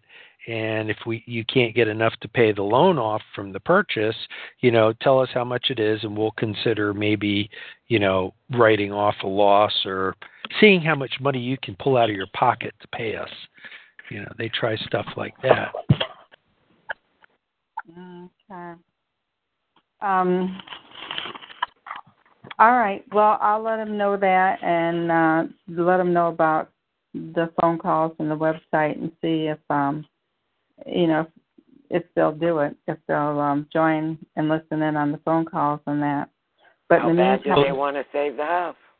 Right. Some people will pay the money to join, and some people will call and listen on the phone calls. But unless people make the effort to, you know, study and type the documents up and send them, nothing happens. It takes action, but a little bit of action can provide enormous results. Just sending the debt validation letters and the proper QWRs can provide enormous results. And, you know, a loan that's already securitized might be shuffled between 3 or 4 or 5 different servicers, but before anyone really does anything, because you're already telling them, hey, buddy, I'm going to put up a fight. I'm going to put up a real fight here, because most people don't do that. Most people roll over and cry and, you know, hand the keys. Just don't bring me in court. You know, I'll move into a tent in the park. Just don't, you know. Don't do that to me. But people that are willing to put up a fight, the lenders look and they go, you know, it's going to cost us more money and time, and it's easier to go for the low-hanging fruit. It's easier to get the fish that jump right in our boat than having to set a, you know, bait on a line and put it out in the water and be patient and try to hook one. You've seen the pictures of people going down those rivers where the salmon jump right in the boat. That's what most of the lenders are looking for. So they really need to take a look at the website and apply themselves. And we're here for people that genuinely make an effort. We can ask questions, but no one's going to do the work for them. And you can't do the work for them. They got to fight their own fight. You can talk to them and give them encouragement and work with them, but you can't do the work for them, because eventually you got to go in front of a judge. Yeah, I told them that. I said, I can't do this for you because that's considered illegal. Practicing law, UPL. You've already had a little brush with that, haven't you? Just a little, yeah. Yeah. And you don't want to do it again, do you? No, I think I'm getting to be pretty popular in the federal court, so. One other thing for people that are in your friend's boat is, you know, okay, you can't do it for them, this, that, and the other. The next thing they turn to is these attorneys that say, we can stop foreclosure. Well, yeah, I just said you could do it yourself, but they'd rather pay someone to do it. The attorney goes, how much is your mortgage payment? And they say, well, it's $2,000 a month. Well, great. For $800 a month, I'll take your case. So suddenly you're making payments to them, and they're doing stuff that you could do yourself for basically free. And then you end up losing the house anyway. At the end of the road, when the attorney would really have to do some work, they're going to dump your case, and then you're going to be screwed. No one is going to fight for you like you will yourself if you're going to fight. Mm-hmm. And in the meantime, they could be squirreling money away in the bank for dealing with the situation if they do eventually lose the house, instead of paying it to an attorney or someone else. Yeah. Okay. So. Yep. Have them get in the website. That's what they got to do. And get in here and ask the questions themselves. I'll be talking to them again later this week in 2 or 3 days, so I'll let them know then. Okay. This letter that they got from the law firm, down here at the bottom it says, and I just noticed this, the creditor to whom the debt is owed is the Bank of New York Mellon. There you go. There you go. So what's Caliber? And they are the trustee for, how do you say it, city or just CIT mortgage loan trust. They've got a securitized loan. Let me tell you, that is like a gift. There are people on this call that wish they had a clearly securitized loan like that identifies a portfolio that they purport to be in, because there are certain procedures you can follow with that, and literally, you know, there's no way the other side can win. You can just keep them at bay for years. Wow. And that pops all on the website? Jesse has won 3 houses that way himself. The guy whose website is, he's won 3 this year in court where they were securitized loans like that, and he beat them. Yeah, that was 2 years ago he did that, but it was 3 of them in 4 months on his own properties. You know, he doesn't do it for other people. He did it on his own properties. So, like John said, these people need to get in here. You already got some good information to help them with things, but they need to learn how to utilize it. Right. The fact the lawyer put that in there is like a gift from God. Yeah. Yeah. Is it? Oh, yeah. Oh, yeah. I didn't know that. There's some of us that would just be going to town with that. The lawyer will be dumping the case, and the servicer is going to shift it off to another servicer. And Oh, yeah. Oh, okay. All right. Well, now in this lesson, the sooner than later. Tell them sooner than later. Tell them tomorrow. This is important. Time is important here. Okay, I was just going to say this letter is dated the 16th of August, and right underneath where it told about the Bank of New York Mellon, it says you have 30 days to dispute the validity of the debt. Well, that's why they got to send their debt validation letter. That's what John was just saying. Today's the 12th. There's 4 days. Tomorrow's the 28th. The 15th is the 30th. They need to do this tomorrow, or in the mail Wednesday at the latest. Certified return receipt mail. No excuses for being late, because it'll make a difference. Especially the letter to the law firm.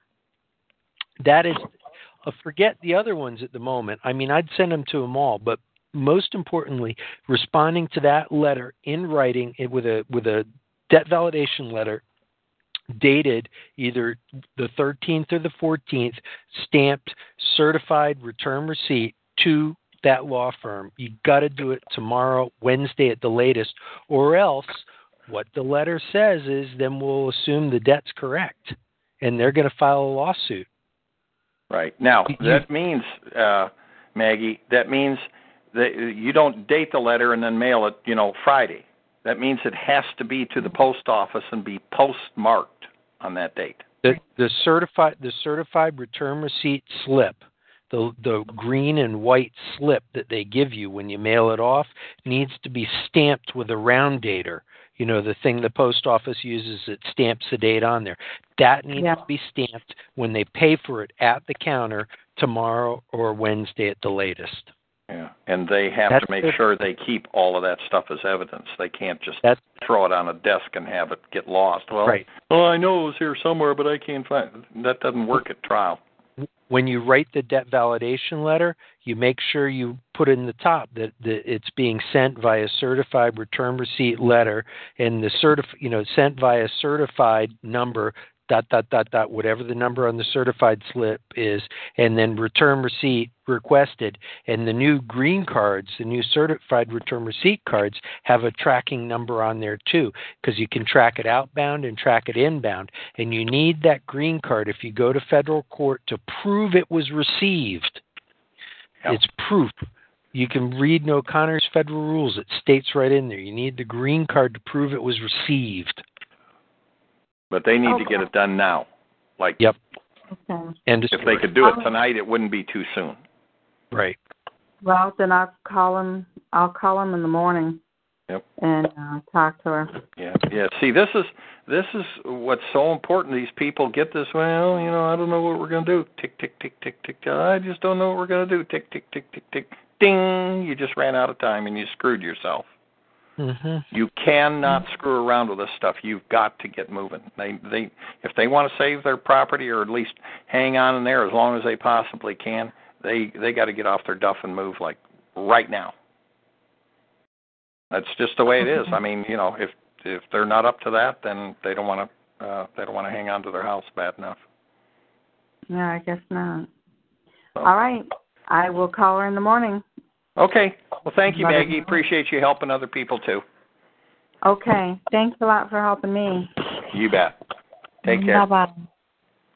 Okay. Now, we've got two other people here in the queue, and we'll go through those, and then we're going to wrap it up for tonight. We are going to go to guest 4. You are unmuted. Go ahead. Hey, Dave. How you doing tonight? I'm just wonderful.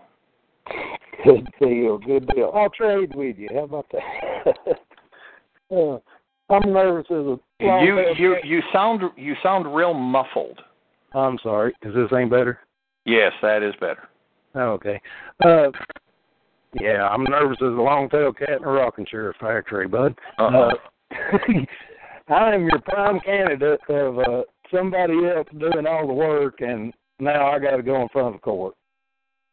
Well, I mean, I know what I know. I've caught what I can and everything. But anyway, can I give you a brief rundown of where we're at? Yeah. Give us an overview here. Okay. We'll run a little over on the time here. You know, when we got people, we've had some longer discussions, but go ahead. Well, hopefully by the time I get to the end, it won't take too long.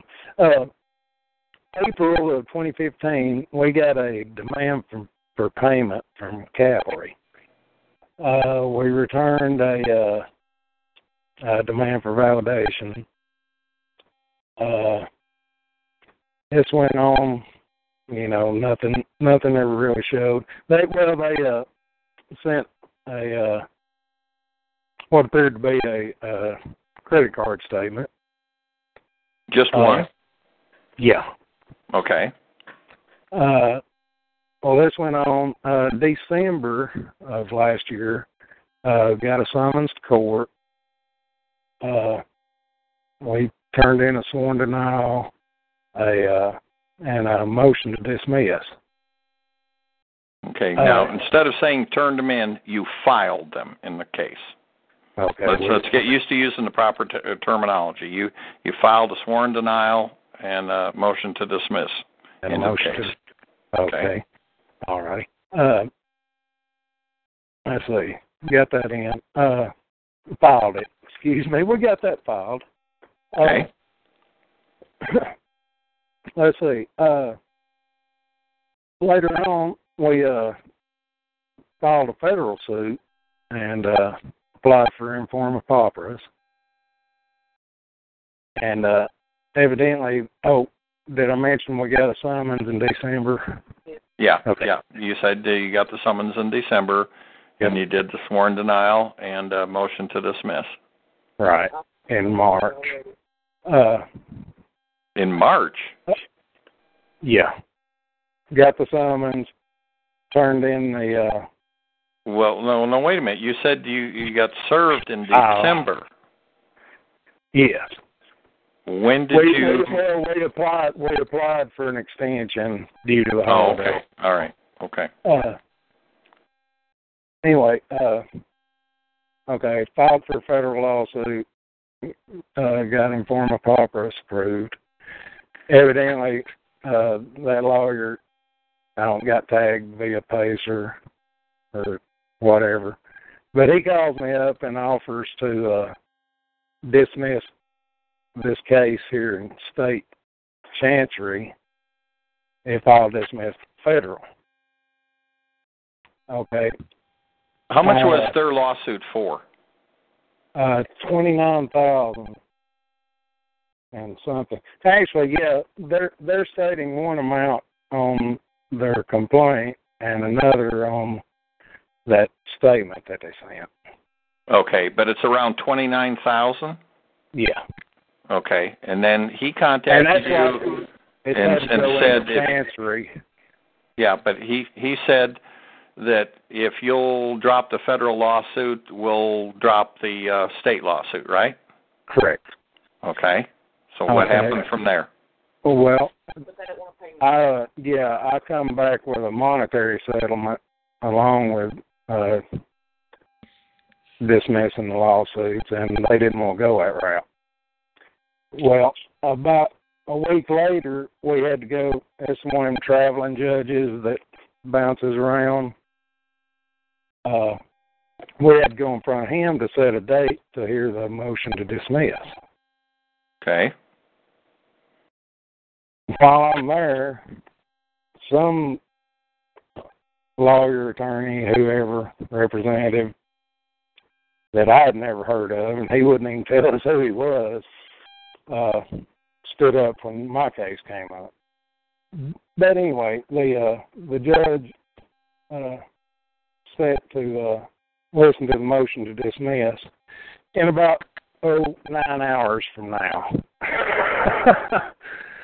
So, he said, "What? We're going to listen. We're going to do the motion to dismiss in 9 hours?" No. They said this was like a week after me and the lawyer had discussed settlement. Yeah. Okay. I had to go in front of the court. They had X days. Like I said, this one traveling judges. Well, that doesn't make any difference. You went before a judge, yeah. Right. And so the date we set to hear the motion to dismiss is tomorrow. Okay. And like I said, the lawyer had already called, or we'd already discussed settlement, but they didn't want to involve any money. But anyway, we served them on the federal lawsuit. 2 of them got it Friday, 1 of them got it today. Okay, anyway, I've got to go in front of the judge in the morning on the motion to dismiss. All right. So you're trying to figure out what you're going to do tomorrow, right? Well, yeah, I don't know if I'm looking for prayers, pointers, or a pep rally. Okay. Okay. I'll take all 3. Okay. I'll tell you exactly what I would do. I would talk to that lawyer tomorrow and say I've reconsidered, and if you'll dismiss your lawsuit, I'll dismiss. You drop your lawsuit with prejudice, and I'll dismiss the federal suit. Now, why am I telling you to do that? Because I don't think you're fully prepared from gathering from our conversation that you're fully prepared to really deal with a battle with them. And you're getting rid of a $29,000 debt for nothing. I second that motion. Get rid of their lawsuit. Walk away from it and be happy that you don't get a judgment against you for $29,000.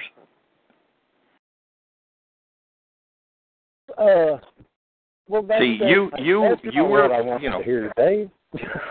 Yeah. Well, okay. Now, how much money were you wanting them? You know, you said that you wanted some money and then dismiss it. How much did you tell them you wanted? Just the statutory fines on the federal, $1,000. 3 defendants, $1,000 apiece. Uh-huh. Well, that's all they'd have to pay if they went to court. Correct. But the fact that they're trying to hit you for $29,000, if yours is $1,400, I'd say, well, you know, maybe you want to go ahead and you know, argue it and see what you can do. But for $29,000 for you to get rid of that and have them dismiss that suit against you, and you didn't even have to pay the $400 to file your lawsuit. Literally, you're getting rid of a $29,000 potential judgment for nothing. Right. I'd jump on that in a blue dog second. I absolutely would. Okay, well, yes. What actually can I expect in a motion to dismiss? Well, you put in a motion to dismiss. Yeah. And and you had to have reasons why, right? Right. Okay. Well, the court's going to go, well, you know, Mr. So-and-so, I see you've got a motion to dismiss here, and you said it should be dismissed because of this and that and so on and so forth. And, well, I find that the plaintiff has filed a legitimate lawsuit, so I'm going to let this move forward, and I'm going to schedule a pretrial conference in 60 days. And then you're going to be going, holy crap. Well, what if it's this lawyer that showed up the last time that I don't even know who he is? It doesn't. What you've got to do is you want to talk to the lawyer before you ever have that judge entertain that motion. And so odds are it wouldn't get granted, huh? I think the chances of your motion to dismiss being granted are real close to zero. Even though they only had an affidavit? Even though they only had an affidavit? Well, affidavit? Well, you have to understand what the courts do. The other thing is, I'm sitting here, I'm looking at you being able to get rid of that $29,000 debt for nothing. Mm-hmm. I mean, like I said, if it was, $1,400, $1,500, $1,700, that's one thing. All right. $29,000 judgment on you. How would you deal with that? All right. That'd be a pretty tough deal, wouldn't it? Well, it would. Yeah. Sometimes it's best to just make something go away. And you always got to weigh the circumstances. And like I say, I'm just telling you what I would do if I were in your shoes. If I was looking at, okay, I've got my hands out in front of me right now, literally. As I speak here, I have my hands out in front of me, and it's like I look at my hands as the scales of justice. On the one side is I've paid nothing for this lawsuit. I didn't even have to pay the $400 filing fee. The other side is $29,000 that I might get hooked with. And they said, if I'll dismiss my suit that didn't cost me anything, and they'll go away, and I don't have to worry about getting hit for $29,000, that scale is so badly screwed from one side to the other. It's like a teeter-totter with a 700-pound man on it on one end and a fly on the other end. You forgot the pain of having to defend a lawsuit when they're suing you, and the lawsuit he'll have going in federal court against them, the stress and strain and trying to play catch-up and all the rest. And if they're just about to get a judgment on him, they'll be executing on the judgment and doing all kinds of other painful stuff he doesn't want to have to deal with. Yeah. They'd be looking to come and take your assets and everything else. Pension, Yep. Yeah. It just, to me, with what you've said here, the fact that they said, well, if you dismiss your free lawsuit and $29,000 goes away, I don't need 4 milliseconds to figure out what I do there. Yep. I drop that lawsuit in a blink. Yep. All right. But given your situation tomorrow, I would be talking to that lawyer before you ever got up in front of that judge. I'd find out who the lawyer is, ask around, are you here for the so-and-so case? Are you here for the so-and-so case? I'd like to talk to you. Go out in the hallway and say, well, Mr. Jones, the other attorney, had indicated that he would be willing to dismiss this suit if I dismiss my federal suit, and I've given a due consideration, and I feel that's in the best interest of both parties. I'm willing to, if you'll dismiss your suit, I will dismiss the federal lawsuit with prejudice. And you need to dismiss yours with prejudice as well. Generally, when you go there, there's a bailiff outside the courtroom that's looking for people, and they check off if the plaintiff and defendant are there in each case, and then they call each case up in turn. So if the bailiff can point you to the lawyer, that's going to save you some time, and they can usually push you back on the docket if the bailiff can say they're having a settlement discussion. Right. Which the court likes to hear that. So it's not like, don't let them push you in there. Try to have a settlement discussion. Yeah, yeah. Talk to them out in the hall or, you know, in a private room or whatever, but make your deal there and just tell them, I've reconsidered. I've thought about this and I've reconsidered, and I just decided that I would take him up on his offer. He said that he would dismiss your lawsuit and I would dismiss mine. I will do that as long as both of them are dismissed with prejudice. And what you can do is both parties go into the courtroom and you say that, you know, this case, you know, pending a final settlement agreement, we've come to terms. And the court will reset the hearing for a future date if you don't finalize those terms.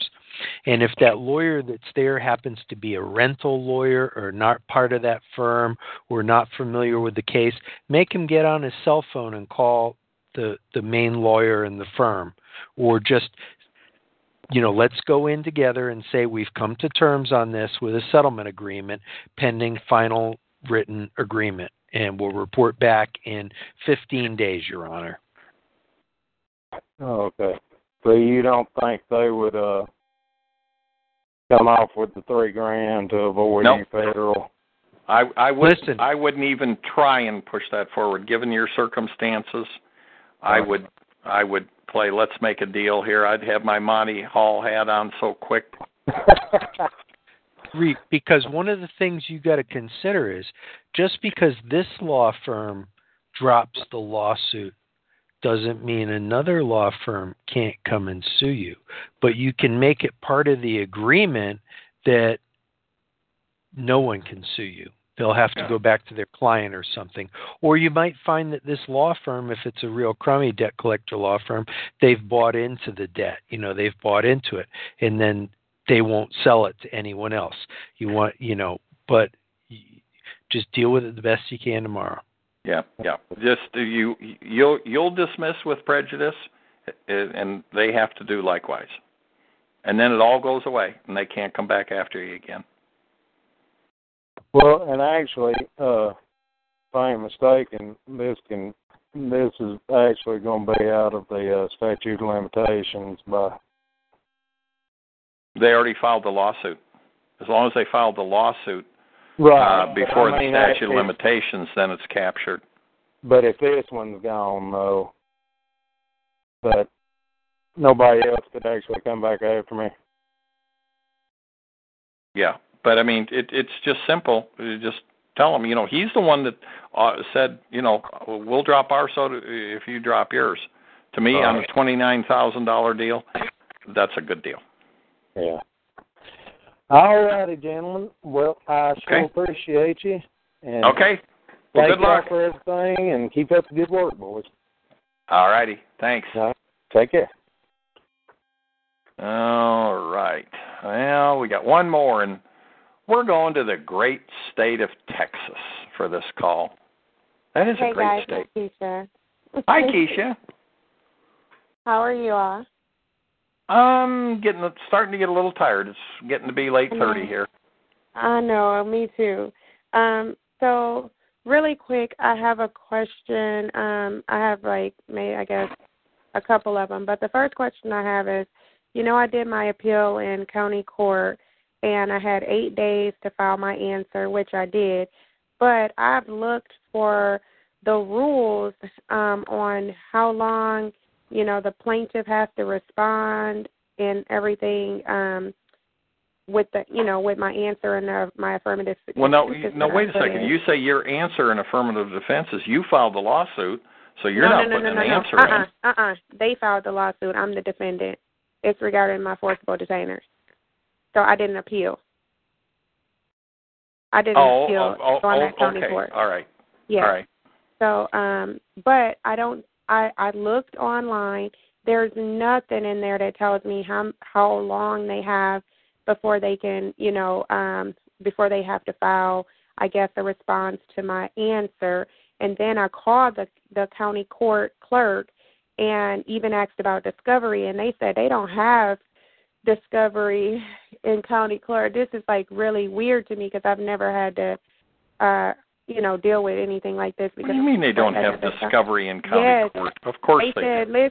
Listen, this is what they said, Dave, that if you want discovery, you just have to send whatever it is to the other side. You don't file it in the court or nothing. They don't take discovery. You never file it in the court.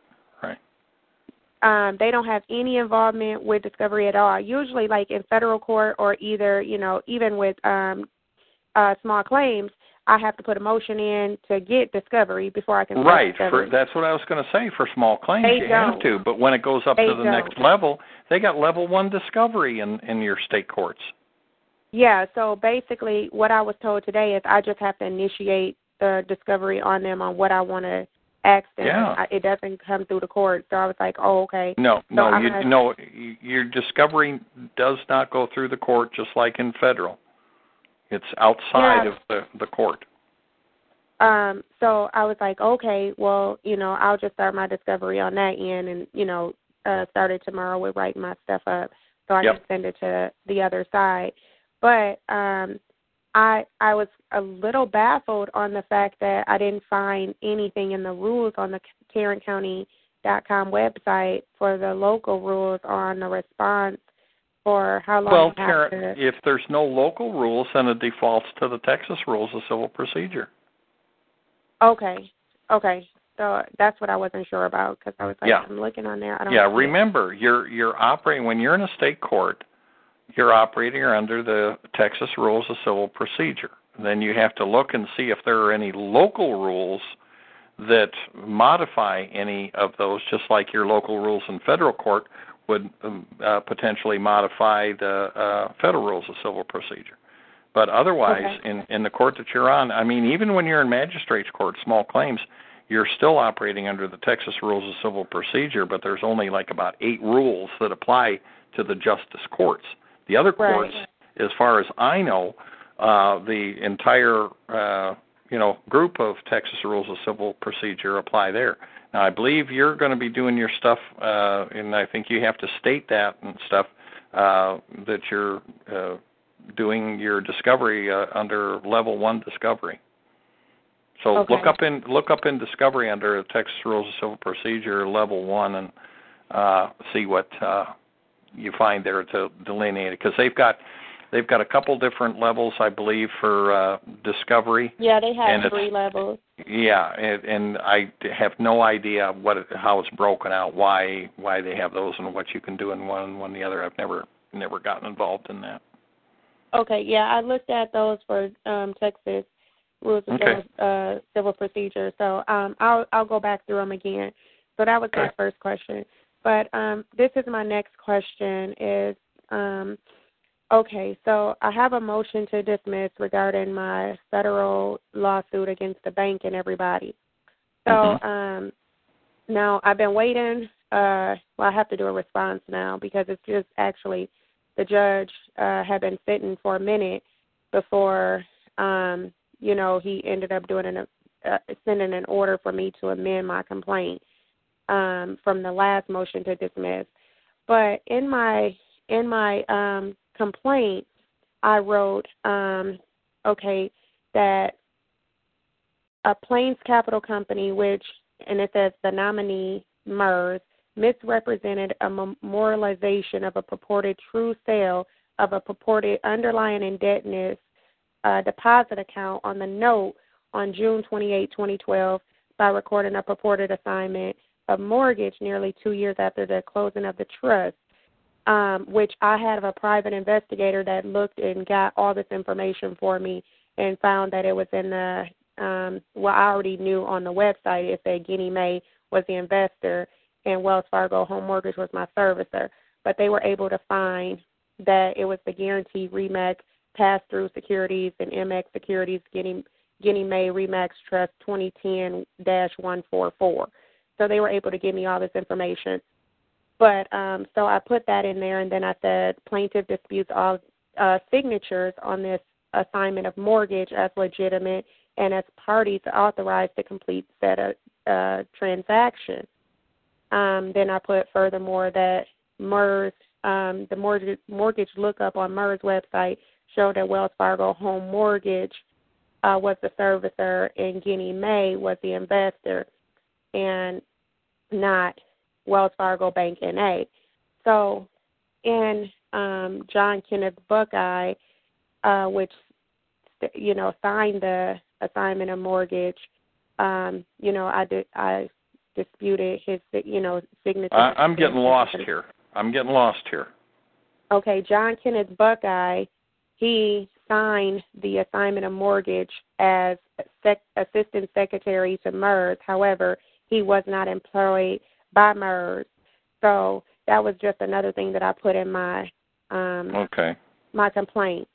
So I just wanted to tell you about that first before I read this response that they just put in for this motion to dismiss. And I'm trying to think how I need to respond.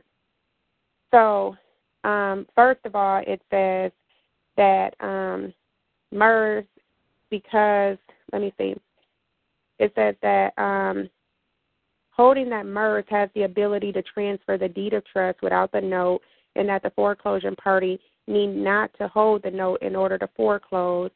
And then they put a case law there dismissing all claims based on MERS attacks because there was no merit to plaintiff's argument that the deed of trust and note were split in parentheses because there is no support under Texas law for plaintiff's allegation for this claim, and it should be dismissed. So you're going to have to find case law to counteract that. Okay. And so then the second part was that it said that, however, numerous federal courts have concluded that MERS assignments are valid and that a borrower lacks standing to challenge the validity of an assignment, a MERS assignment to a borrower which is not a party. Plaintiffs do not have standing to challenge the assignment of their mortgages because they are not parties to those assignments. And then they give a case law, and then it goes on to say that the Fifth Circuit has recognized a limited exception to this rule, which allows a non-party to challenge an assignment on grounds that would render it void. But that exception does not apply because plaintiff's allegation, even if true, would not render the assignment void, but voidable. So I'm trying, I know John usually has some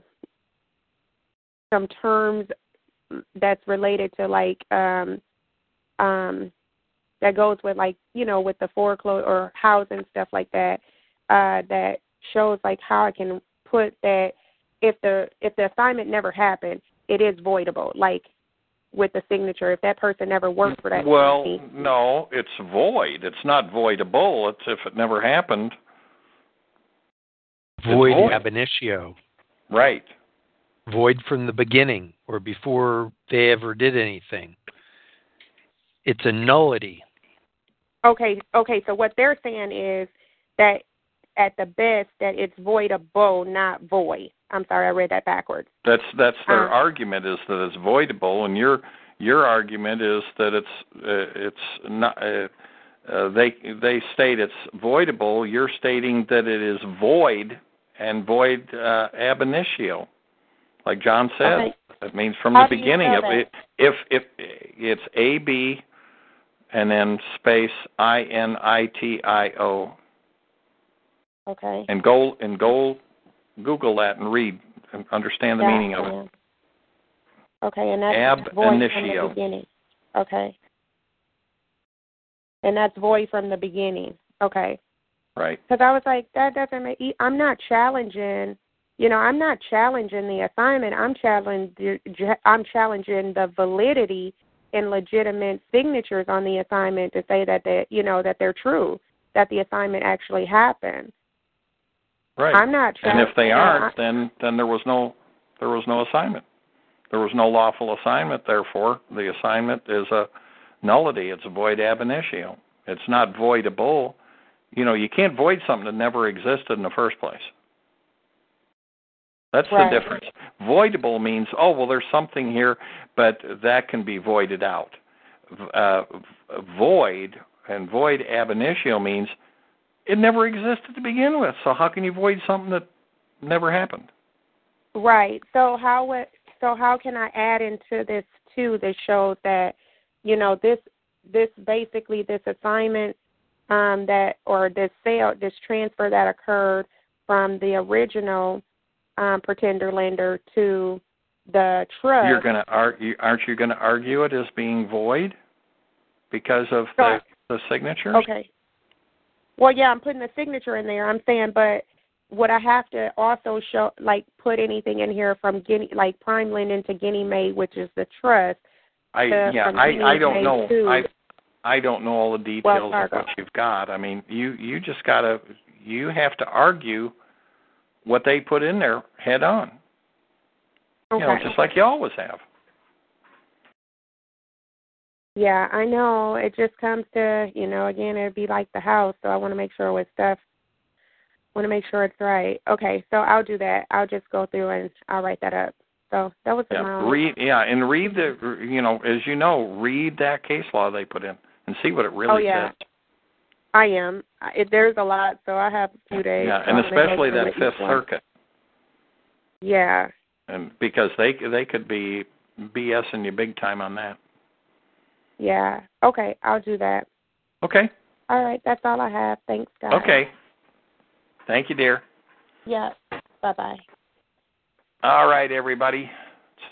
We ran a half hour over tonight, but hey, that's all right. We're here to help people, and we had people with good, legitimate questions that I think got the benefit of being able to ask them tonight. So I want to thank everybody. Thank you, John. Thank you, Terry. Appreciate you guys being with me and helping cover things tonight.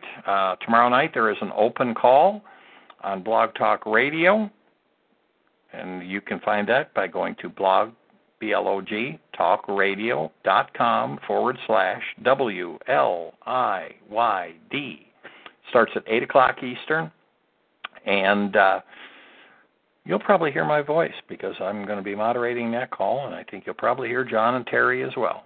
So come and join us tomorrow night if you've got questions that you didn't get answered tonight or you think of some between now and then. We will be there, and then, of course, on Wednesday for the members of Jesse's website, there's open Q&A at 3 o'clock Eastern time. That's for members only. And if you haven't gotten in there for $1, I don't know why you haven't done it yet, but get with the program, so to speak. Then Wednesday night is Terry's call, as usual, at 8 o'clock Eastern time. If you're not on her email list, send an email to queensongbird@gmail.com. Simply say, please put me on the list, and she will get you on there and send you out the reminder. Do that right away now. Don't wait until Wednesday afternoon and expect that you're going to get the info, because it won't happen. So thanks again to John and Terry for joining me tonight. Hope everybody has a great evening, and those of you that join us tomorrow night, we'll talk to you then. Good night. Good night.